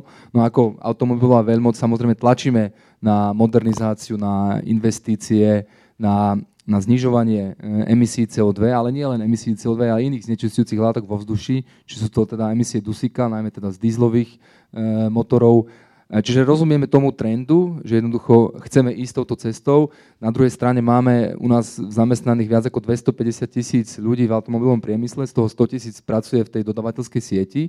No a ak ten trend, povedzme, elektrifikácie bude taký, ako ho plánujeme, tak jednoducho môž, musíme rátať s tým, že tá subdodavateľská sieť na Slovensku e, o tú prácu príde, pretože elektromobil už potrebuje na svoje fungovanie rádovo 400 súčiastok, ale spaľovací tradičný motor potrebuje 4000. Čiže sú tu niektoré veci, ktoré jednoducho e, môžu byť e, kontroverzné, ale naozaj snažíme sa byť veľmi, veľmi efektívni. Vždycky je aj dohoda na úrovni Rady ministrov o koncenze, o dohode. Tam neviete jednoducho byť tvrdohlavý, byť niekde v kúte, že ja si myslím toto a keď ma nepočujete, tak ja odídem z miestnosti, ničím nedosiahnete, čiže musí ísť o konštruktívny prístup, o hľadanie tých reálnych možností, ale aj na, na základe teda ambiciozného Dobre, prístupu. útlm uhlia. Prečo, no. prečo nie je, povedzme, aj envirostratégia ambicioznejšia? V zásade útlm uhlia, je, je téma, ktorá samozrejme momentálne hýbe e, spoločnosťou. My sme boli samozrejme okrem aj iných ľudí veľmi aktívni pro uh, ako čo najskorší dátum spaľovania. Na druhej strane odpis uhlia je aj v súčasnosti predmetom e, akčného plánu, o ktorom sa hovorilo, tuším, že aj minulý týždeň e, v Handlovej na Hornej Nitre, čiže ten odpis tam figuruje. Ja som teda osobne rád, že, že, že je tam uvedený. A envirostratégia, napriek tomu, že je ambiciózna, napriek tomu, že na, naozaj revolučná po 25 rokoch máme takúto, takúto stratégiu, nedokázala prebiť všetko. Už len to, že tam máme dátum 2023 je na slovenské pomery naozaj unikátne a ja osobne sa teda stotožňujem aj s tým, aby sme aj, aj, aj my mohli na Slovensku teda odpísať tie zásoby uhlia v nejakom teda rozumnom horizonte. Na druhej strane je to súkromná spoločnosť, Hornonitranské bane, e, okrem toho teda, že po, e, my sa im teda skladáme, keď spajú e, to uhlie v slovenských elektrárniach. Je to súkromná entita, ktorá má vydané povolenia, e, má jednoducho nejaký regulačný režim, ktorý jej oprávňuje byť aktívny a už je to možno na tom ekonomickom prostredí, či sa jej to vyplatí alebo nie. Ja si myslím, že bez dotácií sa im to nevyplatí a jednoducho to nebude nejaký udržateľný model fungovania. Ako ste prišli na diskusiu? Prosím, dnes som prišiel autom, hoci sa snažím uh, byť... S, aký, s akým motorom? Prosím? Musíte, musíte nám povedať, aký motor. Be, benzínovým v mojom prípade, takže aspoň bez emisí dusíka. Ale ja sa snažím, že mám aj, uh, mám aj, uh, mám aj mladé, uh, teda dvoch chlapcov, som takisto okrem toho, že som štátny tajomník, som aj otec, Takisto preferujeme využívať bicykel tam, kde sa dá, víkendovo. Takisto hľadať tie alternatívne formy. My aj podporujeme budovanie cyklotras, napríklad v okolí vodných tokov, vodných nádrží. V správe Slovenského vodohospodárskeho podniku sa, sa na dennej báze, naozaj, ja neviem ani nejaké štatistiky, môžem sa na to pozrieť, povolujú e, budovania tých cyklotras v meste sú prirodzené možno niekedy bariéry typu, jednoducho tú cestu máte úzku, neviete ešte tam jej prirobiť meter dva, takže asi Kodaň z Bratislavy neurobíme, ale určite musíme ísť touto cestou, musíme hľadať tie formy podpory cyklotras aj na základe nejakej bezpečnosti a ja som určite veľmi aktívny podporca budovania cyklotras, takže za mňa to, za mňa to Ešte než dám slovo pánovi Hosikovi a ja trošku vysvetlím tú analýzu Climate Action Network Europe, ktorá tu bola spomínaná. Teda bolo to hodnotenie europoslancov, na základe desiatich um, iniciatív, uh, uh, legislatívnych alebo nelegislatívnych uh, a zohľadňovalo sa 21 hlasovaní v týchto desiatich iniciatív, lebo tam bolo hlasovanie viackrát teda v, v, v, v plenárke o rôznych pozmeňovacích návrhoch. Takže aby som to vysvetlil. Dobre, pán Hojsík, nech sa páči. Ja začnem disclaimerom, prišiel, prišiel som peši. A ale, odkiaľ? odkiaľ? A z, z za rohom. A, nemal, a, ale tak nedal som to, nie, ja chodím, ja mám výhodu to, že bývam v centre, takže chodím všade peši alebo MHD. A, a, takže ako, toto je niečo, čo je o, o životnom štýle pre mňa. Včera som mal diskusiu v Brne a našťastie sa mi to podarilo, že tam vlakom a naspäť e, zdieľaným autom. Že, sme si, že som cez Blablakár našiel auto nie sú to veľké zmeny, dá sa na tom pomerne veľa urobiť, minimálne vyťažovať auta. A k tej doprave ešte taká poznámka. Podľa mňa Bratislava môže byť konanie, Bratislava môže byť Amsterdam. Keď si pozriete historické fotky Amsterdamu a Kodane zo 60 rokov, to vyzeralo ako na Slovensku, parkovalo sa všade, boli tu všade auta a tieto to dokázali zmeniť. Ja by som nema, nebol neambicionozný. To ani nie je ambícia, podľa mňa to je taká, že vyspelosť. A súčasne je smutné, keď ministerstvo životného prostredia nechá uniknúť stovky miliónov eur z operačných programov na životné prostredie, ktoré si potom zoberú financie a dajú ich na diálnice. Na budovanie betónu, ktorý nielen, že podporuje individuálnu automobilovú dopravu, ale súčasne ešte aj prispieva k betonovaniu krajiny a tým pádom znižuje jej vodozádažnú schopnosť. Čo sa týka hlasovania z ALDE, áno, podľa tej analýzy ALDE vychádza medzi tými slimáčikmi, a, 38% áno, zo 100. my to plne vedome. Je to špecificky spôsobené dvoma členmi ALDE, ktorých úplne povedané ani jednému z nich ako partnerskej strane alebo hnutiu nemá moc vrlý vzťah a sú to nemecký FPD, ktorí sú, nazvime to také, že riadne brzdy, čo sa týka klímy, a plus uh, uh, českí uh, Babišovci. Áno. Tieto dve uh, členské uh, uh, strany ALDE sú uh, v tomto medzi horšími a, a uvidíme, a, ako bude vyzerať frakcia aj vďaka tomu, že v zásade sa hovorí o spojení s Enmarš, že, sa vôbec to bude volať ALDE po európskych voľbách. A dúfam, že aj vďaka tomuto ten, tá výsadná frakcia bude patriť medzi naozaj tých klimatických lídrov a pokiaľ sa im podarí dostať z Európskeho parlamentu, tak on, nielen, že hovorím, že nebudem hlasovať s frakciou, keď, hlaso, keď frakcia bude hlasovať zle, lebo nebudem hlasovať podľa vlastnému svedomiu, proti vlastnému svedomiu, ale budem sa práve že snažiť presvedčiť frakciu o tom a ešte tých klimaskeptikov, a že je to aj v záujme na všetkých, je to v záujme priemyslu, aby mali komu predávať, aby tá spoločnosť vôbec prežila. Čo sa týka Hornej Nitry, áno, je tam obrovský rozdiel medzi tým, že či a, v, po, dokedy budú pokračovať dotácie. My sme v našej kampani Nebanujme a predstavili nielen požiadavku na to, aby dotácie boli ukončené do roku 2020, ale aby sa aj ukončila ťažba o mnoho skôr. A v pripomienkach do zmeny tej využívania energie z domáceho uhlia vo verejnom záujme sme v hromadnej pripomienke, sme podobne ako Greenpeace, som zistil, presadzovali odpis zásob uhlia, ktorý je možný, pretože to nejde o súkromnú spoločnosť. Tie zásoby uhlia nepatria súkromnej spoločnosti. Tie zásoby uhlia, podobne ako zásoby všetkých nerastov v Slovenskej republike, podľa ústavy patria štátu, čiže nám. A podľa paragrafu 14 a Banského zákona ich z dôvodov ochrany životného prostredia môžeme odpísať. To je veľmi jednoduchý proces, ktorý proste musí štát iniciovať, urobiť ho a podľa mňa najneskôr do konca roku 2023 by sme mali odpísať zásoby uhlia na Slovensku, lebo oni nie sú neekonomicky ťažené s dotáciami a s dovozom pracovnej síly, ktorá sa musí dovážať mimo EÚ, lebo tam tie podmienky sú nielen tak zlé, ale aj tak zle platené, že sa to neoplatí. A, ale naozaj majú aj obrovské zdravotné dopady. Čiže ten región potrebuje transformáciu, aj keď momentálne, áno, ako povedal pán Melicher z CEPI, to vyzerá tak, že tá transformácia je skôr o dotovaní znečisťovateľov. Že to je naozaj transformácia nie regiónu, ale transformácia hornitranských baní Prievidza a to je obrovsky nevyužitá príležitosť. Dobre, poďme ďalej. Pán Štefanec, nech sa páči. Ďakujem pekne. Najskôr k uhliu. Musím povedať, že veľmi sa mi páčilo, čo povedal najskôr pani Vašaková o tom mýte, že obnoviteľné zdroje sú drahé, ale my máme taký predsudok, že, že to uhlie je lacné, ale pritom ako keby nevidíme, že sa, na to skladáme. No keď sa na to nebudeme skladať, ja sa neobávam toho, že uhlie niekto bude ďalej používať. Ten ekonomický model bude vyzerať ale úplne ináč. Čiže to musí byť udržateľné a to musí byť eh, eh, na zdravých ekonomických princípoch, takže myslím, že to sa samotné vyrieši, keď prestaneme dotovať eh, uhlie a aj práve z európskych zdrojov máme spustu možností napríklad na rekvalifikáciu ľudí. Ja sa neobávam nejakého zásadného sociálneho dopadu na Horornej Nitre. O pár kilometrov ďalej máme fabriku, ktorá nevie zohnať momentálne ľudí. Myslím nového investora v Nitre. Máme e, ďalšie programy, ktoré vieme efektívne využiť e, a určite či už sociálny fond, či už globalizačný fond, ktoré mimochodom Slovensko aj neužíva. Skôr je problém, že nedostatočne využívame tieto možnosti, ktoré môžeme na takéto účely. E, druhá téma bola o hlasovanie.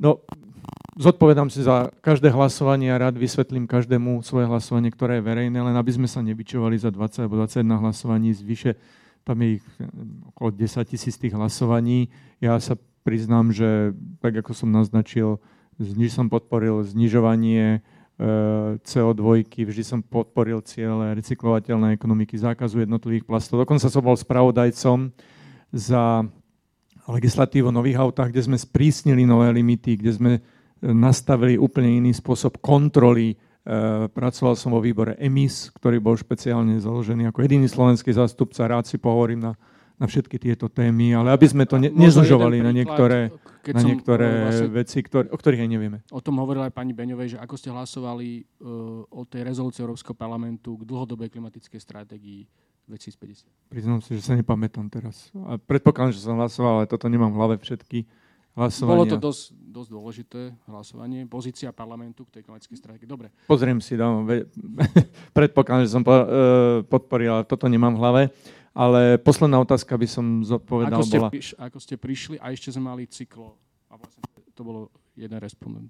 Cyklo, prišiel, cyklo politika. Moja obľúbená téka, téma cyklodoprava, ale prišiel som na aute, na benzíne, uh, aj vzhľadom na počasie a v Bruseli chodím len pešo na bicykli.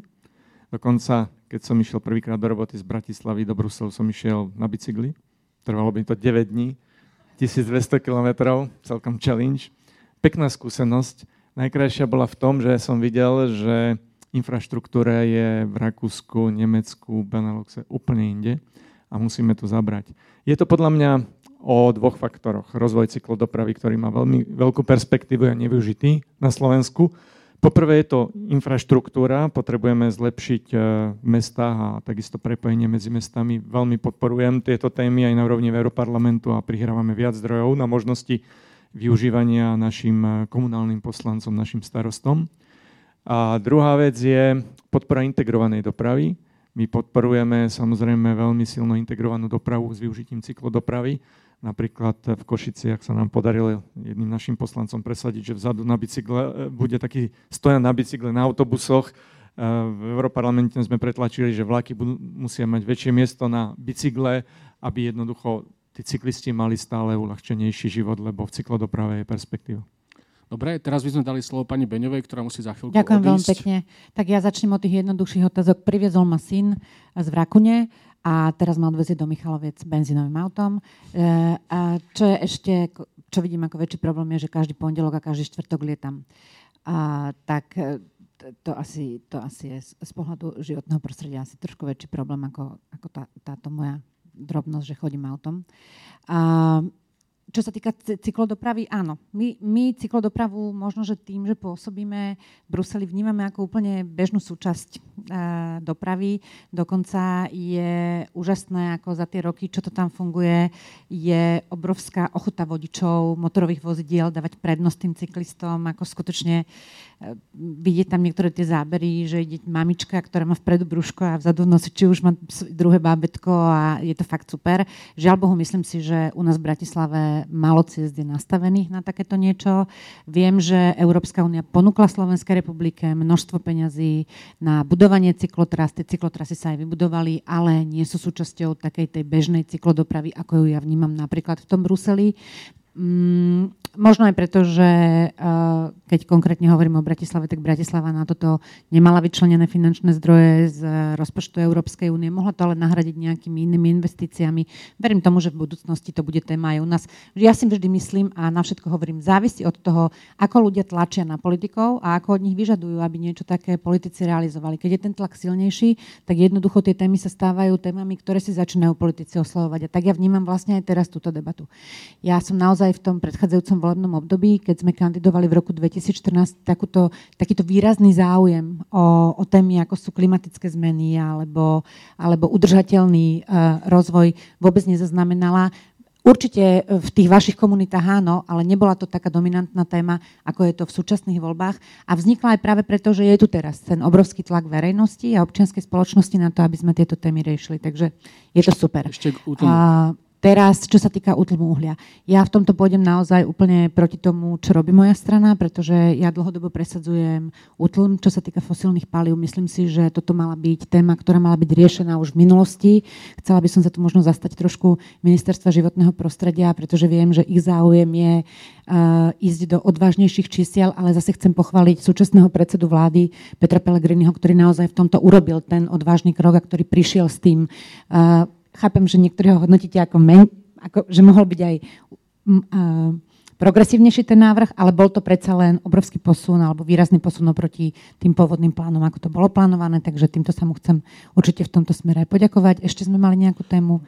Bolo hlasovanie. Hlasovanie, no ja si pamätám na hlasovania, možno kde sme boli rozdielní e, s frakciou, pretože naša frakcia podporuje skutočne e, zelené témy. Naši spravodajcovia vo výbore NV sú vždy takými kľúčovými spravodajcami. A, takže bolo, keď bol v niečom rozdiel, tak to bola možno jadrová energetika. To priznávam veľmi úprimne, pretože jadrovú energetiku vnímame, ak ste hovorili o tom rozdieli medzi hlasovaniami niektorých tých starších členských štátov a tých novších, tak jadrová energetika je možno takou deliacou čiarou medzi niektorými krajinami. Ale, ale za seba musím povedať, že určite si nepamätám ani jednu tému, ktorá v tomto kontexte a v týchto témach je dôležitá, že by som hlasovala v rozpore e, s frakciou alebo, alebo že by to nejako presahovalo e, ciele, o ktorých dneska hovoríme. Dobre. Je to všetko. Myslím, áno. Ďakujem vám veľmi pekne. Ja by som sa teda s vami rozlúčila, uh, pretože idem do tých Michaloviec tým autom. A tak uh, ja si myslím, že, že tí, ktorí v Európskom parlamente pôsobíme, vieme, že sa snažíme v tej politike dosiahnuť maximum možného v týchto témach. Verte mi, že vaša predstava je pre mňa veľmi sympatická, ale, ale nie vždy je to možné. A nie preto, že my by sme si to neželali. Možno, že naše parciálne konania, naše parciálne rozhodnutia smerujú k tomu, aby sa to zlepšovalo, ale keď, keď Donald Trump povie, že Amerika môže všetko, niekto ste to tu spomínali, alebo že teda, že Amerika to dokáže a potom odstupí od všetkých dôležitých dokumentov, tak ja si myslím, že úprimnejšie je povedať, že my asi nemôžeme úplne všetko, ale snažíme sa tam, kde môžeme, aby sme to maximum možného dosiahli. S týmto sa s vami rozlúčim. Prajem vám všetko pekné. Ďakujeme za účasť Monike Beňovej. My ešte pokračujeme približne 15 minút. Budeme sa snažiť skončiť na čas. Poprosím aby ste to zobrali do úvahy a naozaj odpovedali stručne. Nech sa páči, pán Galek. Takže mám 15 minút. Ďakujem pekne. Dobre, takže začnem teda tým uhlím, čo Juraj načrtol, zastavenie alebo zákaz toho samotného spalovania. Už to tu bolo dvakrát, myslím, že každým jedným, trikrát dokonca povedané. Nám dnes úplne stačí ukončiť dotovanie fosílnych palív. Samotné uhlie z hornej nitry je oproti iným hnedouholným baniam v Európe trojnásobne predražené. Toto hovorí štúdia Ernst Young, bola publikovaná niekedy v roku 2015, sa. A bane sa brania tým, že ale oni ťažia hlbine, nie povrchovo. No ale ja sa teda potom v tejto súvislosti vždy opýtam, a tu budeme pestovať banány v Tatrách, len preto, aby sme dali tomu nejaký význam, aj keď ich budeme niekoľkonásobne dotovať. Jednoducho, keď niečo nemá význam, ani ekologický, ani ekonomický, tak e, prečo to robiť? Takže ako náhle my ukončíme dotovanie e, fosilných palív na Slovensku, tak týmto tá otázka pre nás končí. Máme ešte druhú elektrárne, čo sú vojany, pokiaľ viem, tam dovážame, myslím, že uhlie z e, Donbasu, ale aj tam isto, takisto prebiehajú dnes viaceré pokusy, ako aj túto elektráreň ozeleniť. No a, takisto treba povedať jedno, ešte jednu vec. To nie je iba tých 115 miliónov, na ktoré sa skladáme v tých cenách e, elektriny.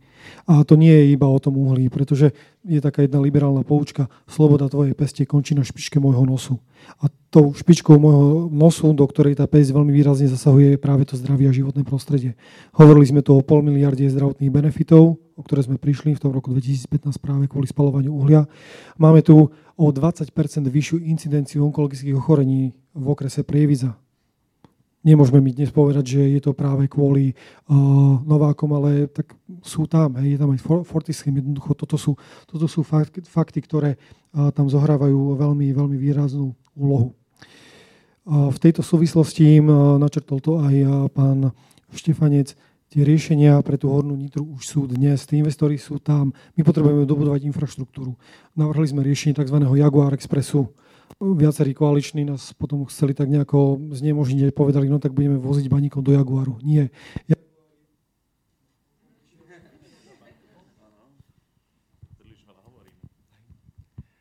Jaguar Express je obojstranné riešenie otvorenie regiónu. To znamená voziť investorov, voziť ľudí, pretože v tom regióne má obrovský, obrovský potenciál takisto uh, napríklad turizmus. Strieborná ekonomika, riešili sme to aj s pánom Páleníkom. Jednoducho toto je naozaj ideálna oblasť. Obrovské množstvo nových investorov tam prišlo. Brose, Vegum, Velux, spomínam ten nedaleký Jaguar, sú tam tie letecké závody, absolútny unikát na Slovensku. Čiže naozaj ten región má obrovskú šancu aj bez týchto baní.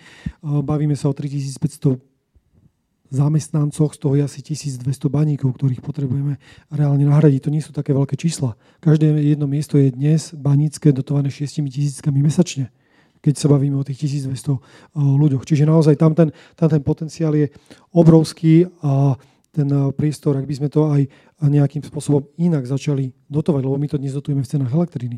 My sme dávali niekoľko, myslím, že 4 alebo 5 návrhov na to, aby sa to dokotovanie ukončilo prakticky okamžite. A aby keď štát si vymyslel takýto záväzok, tak nech ho aj na seba prevezme. A potom aj ten štát bude k tomu úplne inak pristupovať, pokiaľ bude vedieť, že sú to jeho peniaze, ktoré tam tečú. Potom to bude možno, že aj o tej regulácii uhlia, ktorá nám takisto neprešla. Poďme, Čiže, poďme k ďalšej. Poďme, poďme k tej druhej. Tak tam už máme také pomerne krátke odpovede. Čo sa týka tých hlasovaní. Áno, viem, že Richard je svojím spôsobom asi ten najväčší brontosaurus, dinosaurus týmto spôsobom.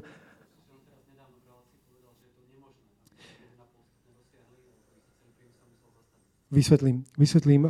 Častokrát, tak ako som to hovoril aj pri tej klimatickej parískej dohode, častokrát sú to iba gestá. Ale dobre by bolo nahradiť naozaj tieto gestá činmi, skutkami a nejakými detailnými plánmi. Tak ako sme pri tej parískej klimatickej dohode nepoznali ani detaily, ani nejaký farplán, tak jednoducho toto je veľmi dôležité definovať aj práve pri týchto rôznych zákonoch. A teraz veľmi konkrétne uh, Livia Vašaková spomínala dnes to, že v prípade environmentálnych daní je návrh, aby sa prešlo na hlasovanie kvalifikovanou väčšinou. Ale je to dobrý návrh pre Slovensko? Pretože my sa v tomto smere vzdávame našej nezávislosti v oblasti rozhodovania nášho daňového práva. My nie sme pripravení na harmonizáciu daní v rámci celej Európskej únie. Takže ste Každá jedna... konkrétne proti, to, proti tomuto návrhu? Ste proti, proti, tomu? proti tomuto návrhu áno, pretože e, my jednoducho, každá členská krajina je na inom stupni rozvoja, má inú má iný prístup eh, k tým eh, klimatickým zmenám, má iné hospodárstvo. Jednoducho my nevieme harmonizovať environmentálne dane na celej úrovni Európskej únie. Čiže toto, z, tohto, z tohto pohľadu nie a preto vzniká často, dochádza častokrát aj k takýmto rozporúplným hlasovaniam. Čo sa týka Národného parlamentu, tam sme prekladali viacero návrhov. Prešiel nám biomasaker ako som spomenul, chvála Bohu, máme konkrétny termín ukončenia dotovania výroby elektriny z domáceho uhlia. Mali sme transparentnú reguláciu, čo by takisto malo vplyv a dopad na klímu, pretože by sa to takisto dotklo dotovania uhlia, lebo toto je takisto prirodzený monopol.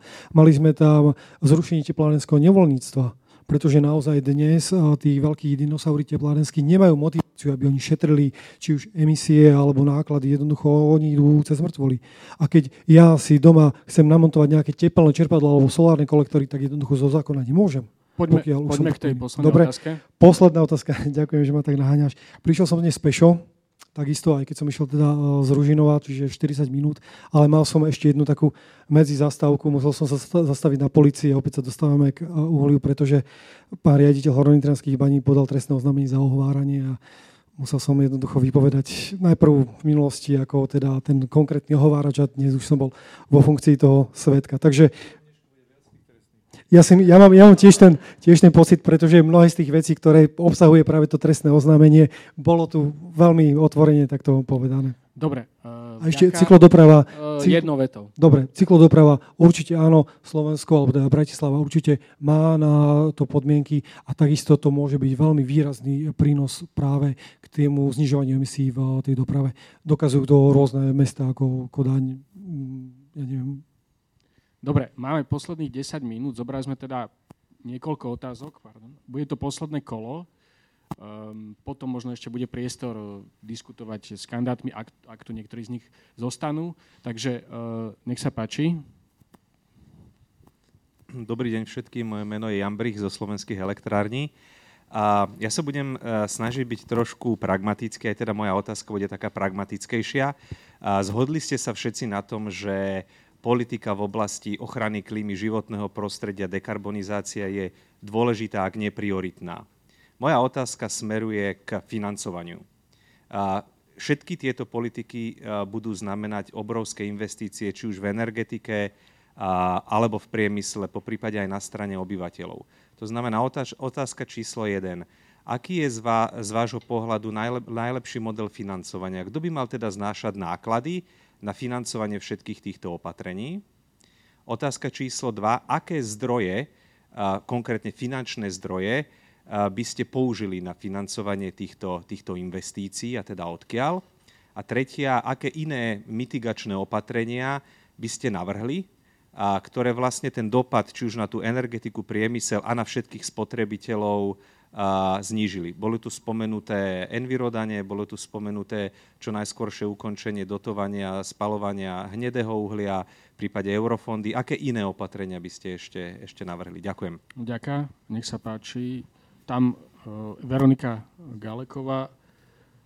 Uh, pardon, uh, Veronika, uh, ty si už mala slovo. A, a skúsme dať niekomu inému. Hlásil sa ale tvoj kolega. Nech sa páči.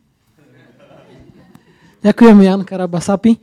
Ja len tiež dve otázky, tiež pragmatické. Prvá otázka, máme na stole ten winter package schválený tento raz už. Ten sa bude musieť transponovať, niečo nie, ale druhá väčšina áno. V tom transpozícii ja mám veľkú obavu, že neprebehne úplne tak, ako je napísaná uh, tie smernice proste do našeho práva. Čím a akým spôsobom sa chcete zasadiť, aby to prebehlo v tom duchu, akom sa to schválilo v tom Európskom parlamente a vôbec na tej, uh, tom trialógu? To je prvá otázka. Druhá otázka, pretože ešte doplním k tomuto, lebo vidíme, že máme tu taký malý rezortizmus uh, ministerstvo hospodárstva proste zjavne ne, nejde úplne proste v tom štýle, že ideme si maximum spraviť, čo to ide.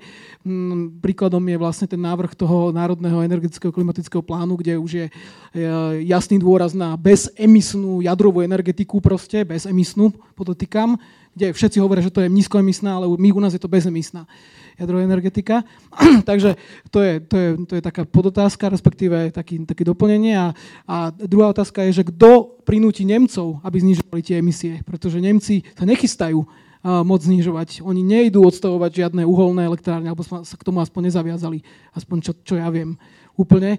No, idú odfázovať jadrovky, čo sú zrovna tie nízkoemisné, fajn, ale, ale tie uholné sa nechystajú v nejakom dohľadnom čase odfázovať. Naopak majú tam Nord Stream 2, ktorý im bude proste napájať uh, paroplínové cykly a, a tieto veci, ktoré sú zase emisné proste zdroje. Uh-huh. Dobre, uh, posledná otázka.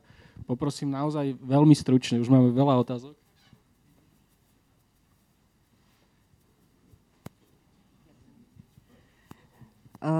Veľmi konkrétna otázka. Natália Šovkapľas, Unie miest Slovenská projektová manažerka a koordinátor Národnej platformy dohovoru primátorov a starostov pre energiu a klimu.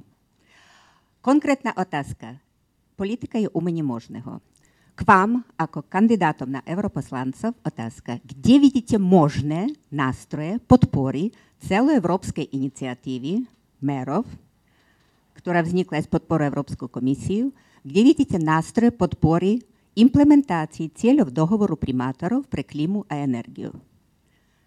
Konkrétna otázka je ešte k pánovi Kurilovi, ako štátnemu tajomníkovi.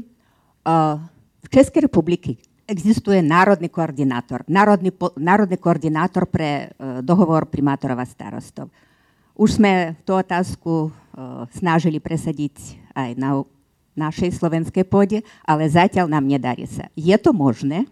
Ďakujem. Dobre, ďakujeme za všetky otázky. Uh, začal by som pánom Kurilom a naozaj vás poprosím všetky veľmi, veľmi stručne. Máme v podstate 5 minút, takže plus minus minúta na každého.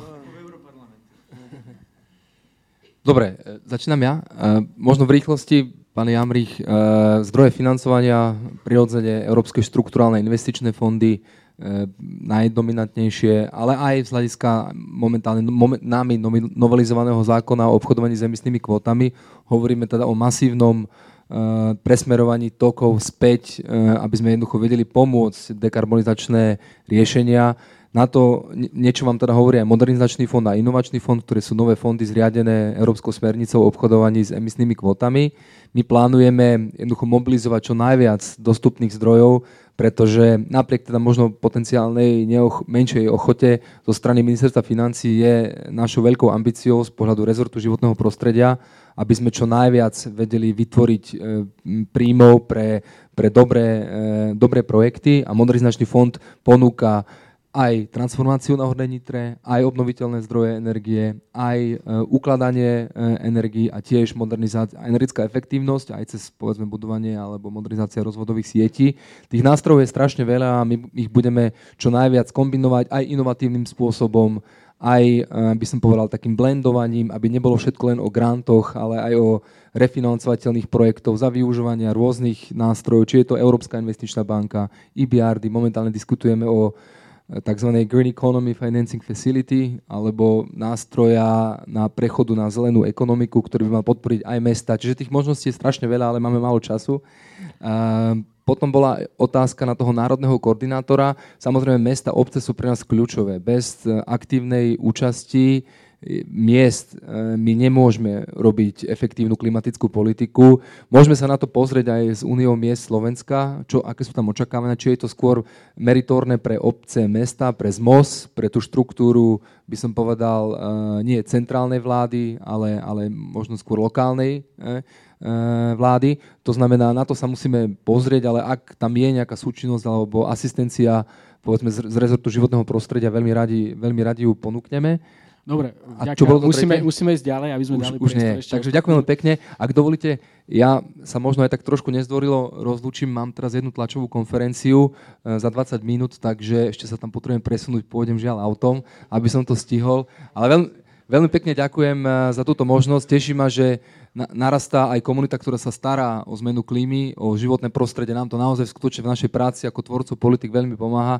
Veľmi pekne ďakujem a teším sa na budúce príležitosti.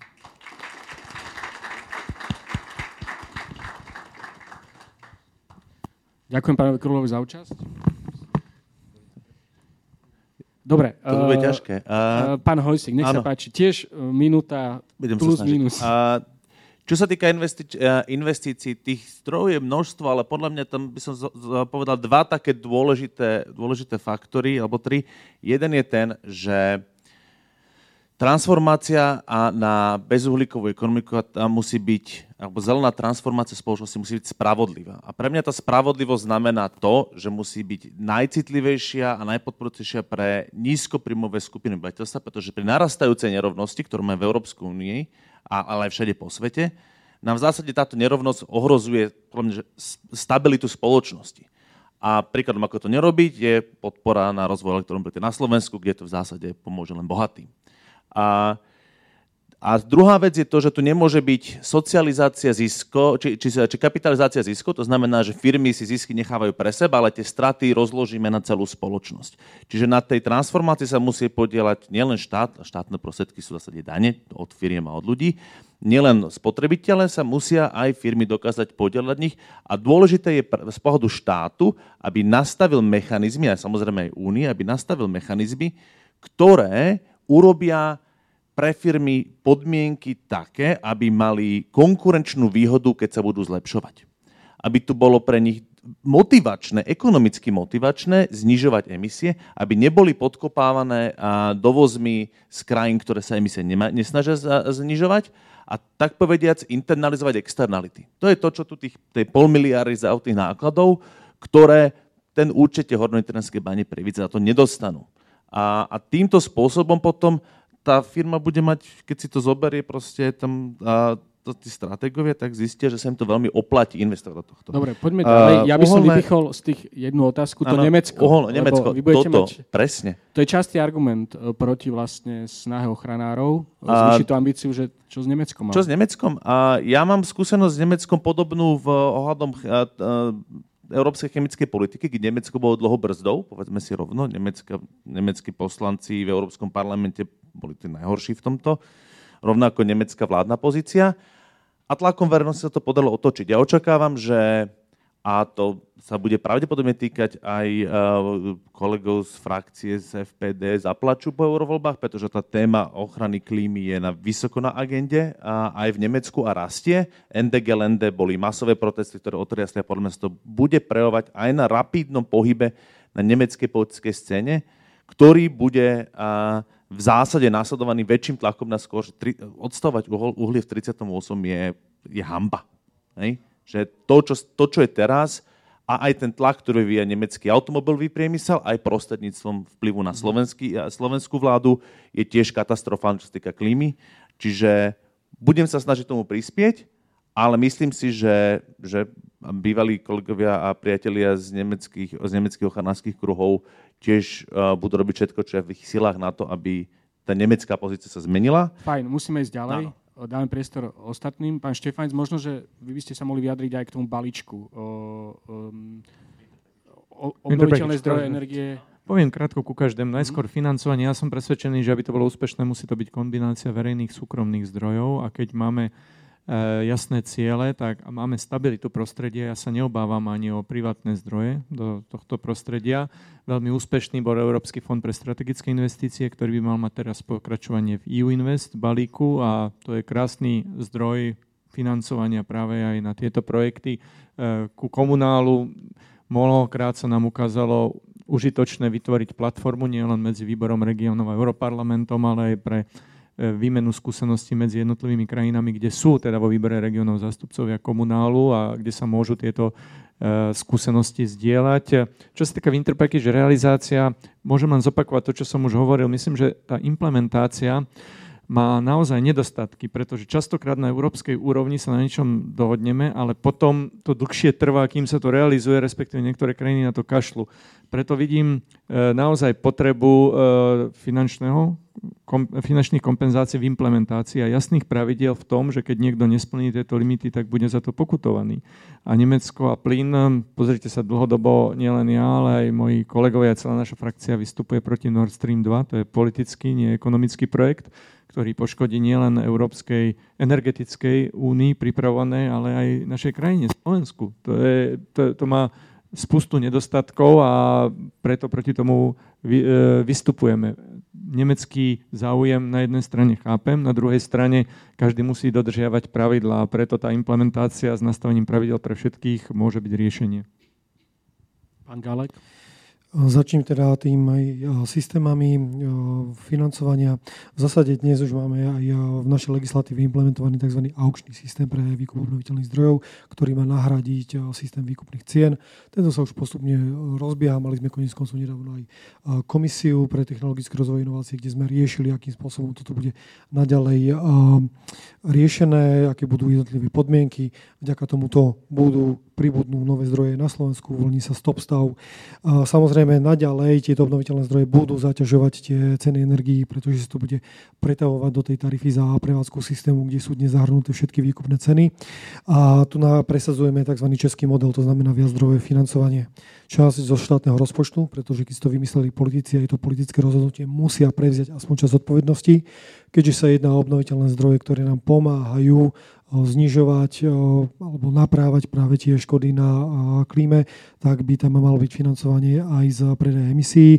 No a v konečnom dôsledku tá tretia časť určite ostane aj na toho spotrebiteľa.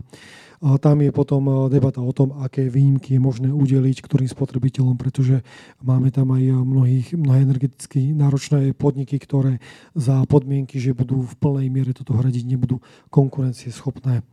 Čo sa týka iných opatrení, keď sme sa bavili o tom zrušení dotovania tých, tej elektriny vyrobenej z domáceho uhlia, aby som bol exaktný, aby som nedostal ďalšiu žalobu a nehovoril o tom, že dotujeme uhlie, lebo uhlie nedotujeme, nie priamo.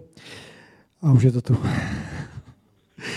V podstate mali sme napríklad viacero návrhov v oblasti transparentnej regulácie, ktorá vie nám veľmi výrazne znížiť cenu energii a takisto sa prejaviť aj ako podpora pre obnoviteľné zdroje. Pre obnoviteľné zdroje veľkou podporou je takisto zrušenie alebo zníženie administrácie. Toto častokrát mnohí výrobcovia kričia, že jednoducho dajte nám pokoj, nechceme mi posielať hlasenia každý týždeň a byť za to sankcionovaní. Jednoducho to, čo my chceme, fungovať v legislatívne stabilnom prostredí. Toto je takisto veľmi dôležité riešenie. A administratívne voľnom, pretože ak niekto, kto má na streche 3 kW fotovoltiky, musí robiť to isté, čo nejaký veľký výrobca dobrženia jadrovej elektrárne, tak to jednoducho nie je, nie je cieľ. Dobre, musíme sa zastaviť tu, aby sme boli spravodliví aj k ostatným. Dobre. Čo sa týka času, ja som sa to snažil možno nie úplne dokonale, tak rovno medzi vás rozložiť. Ďakujem veľmi pekne e, všetkým, ktorí prišli, ďakujem za veľmi aktívnu účasť, ďakujem e, našim zostávajúcim kandidátom na europoslancov a, a teda pripomínam, že výsledky prieskumu ich názorov e, na klimatické otázky nájdete na stránke Slovenskej klimatickej iniciatívy. Takže ďakujem ešte raz a prajem príjemné popoludne.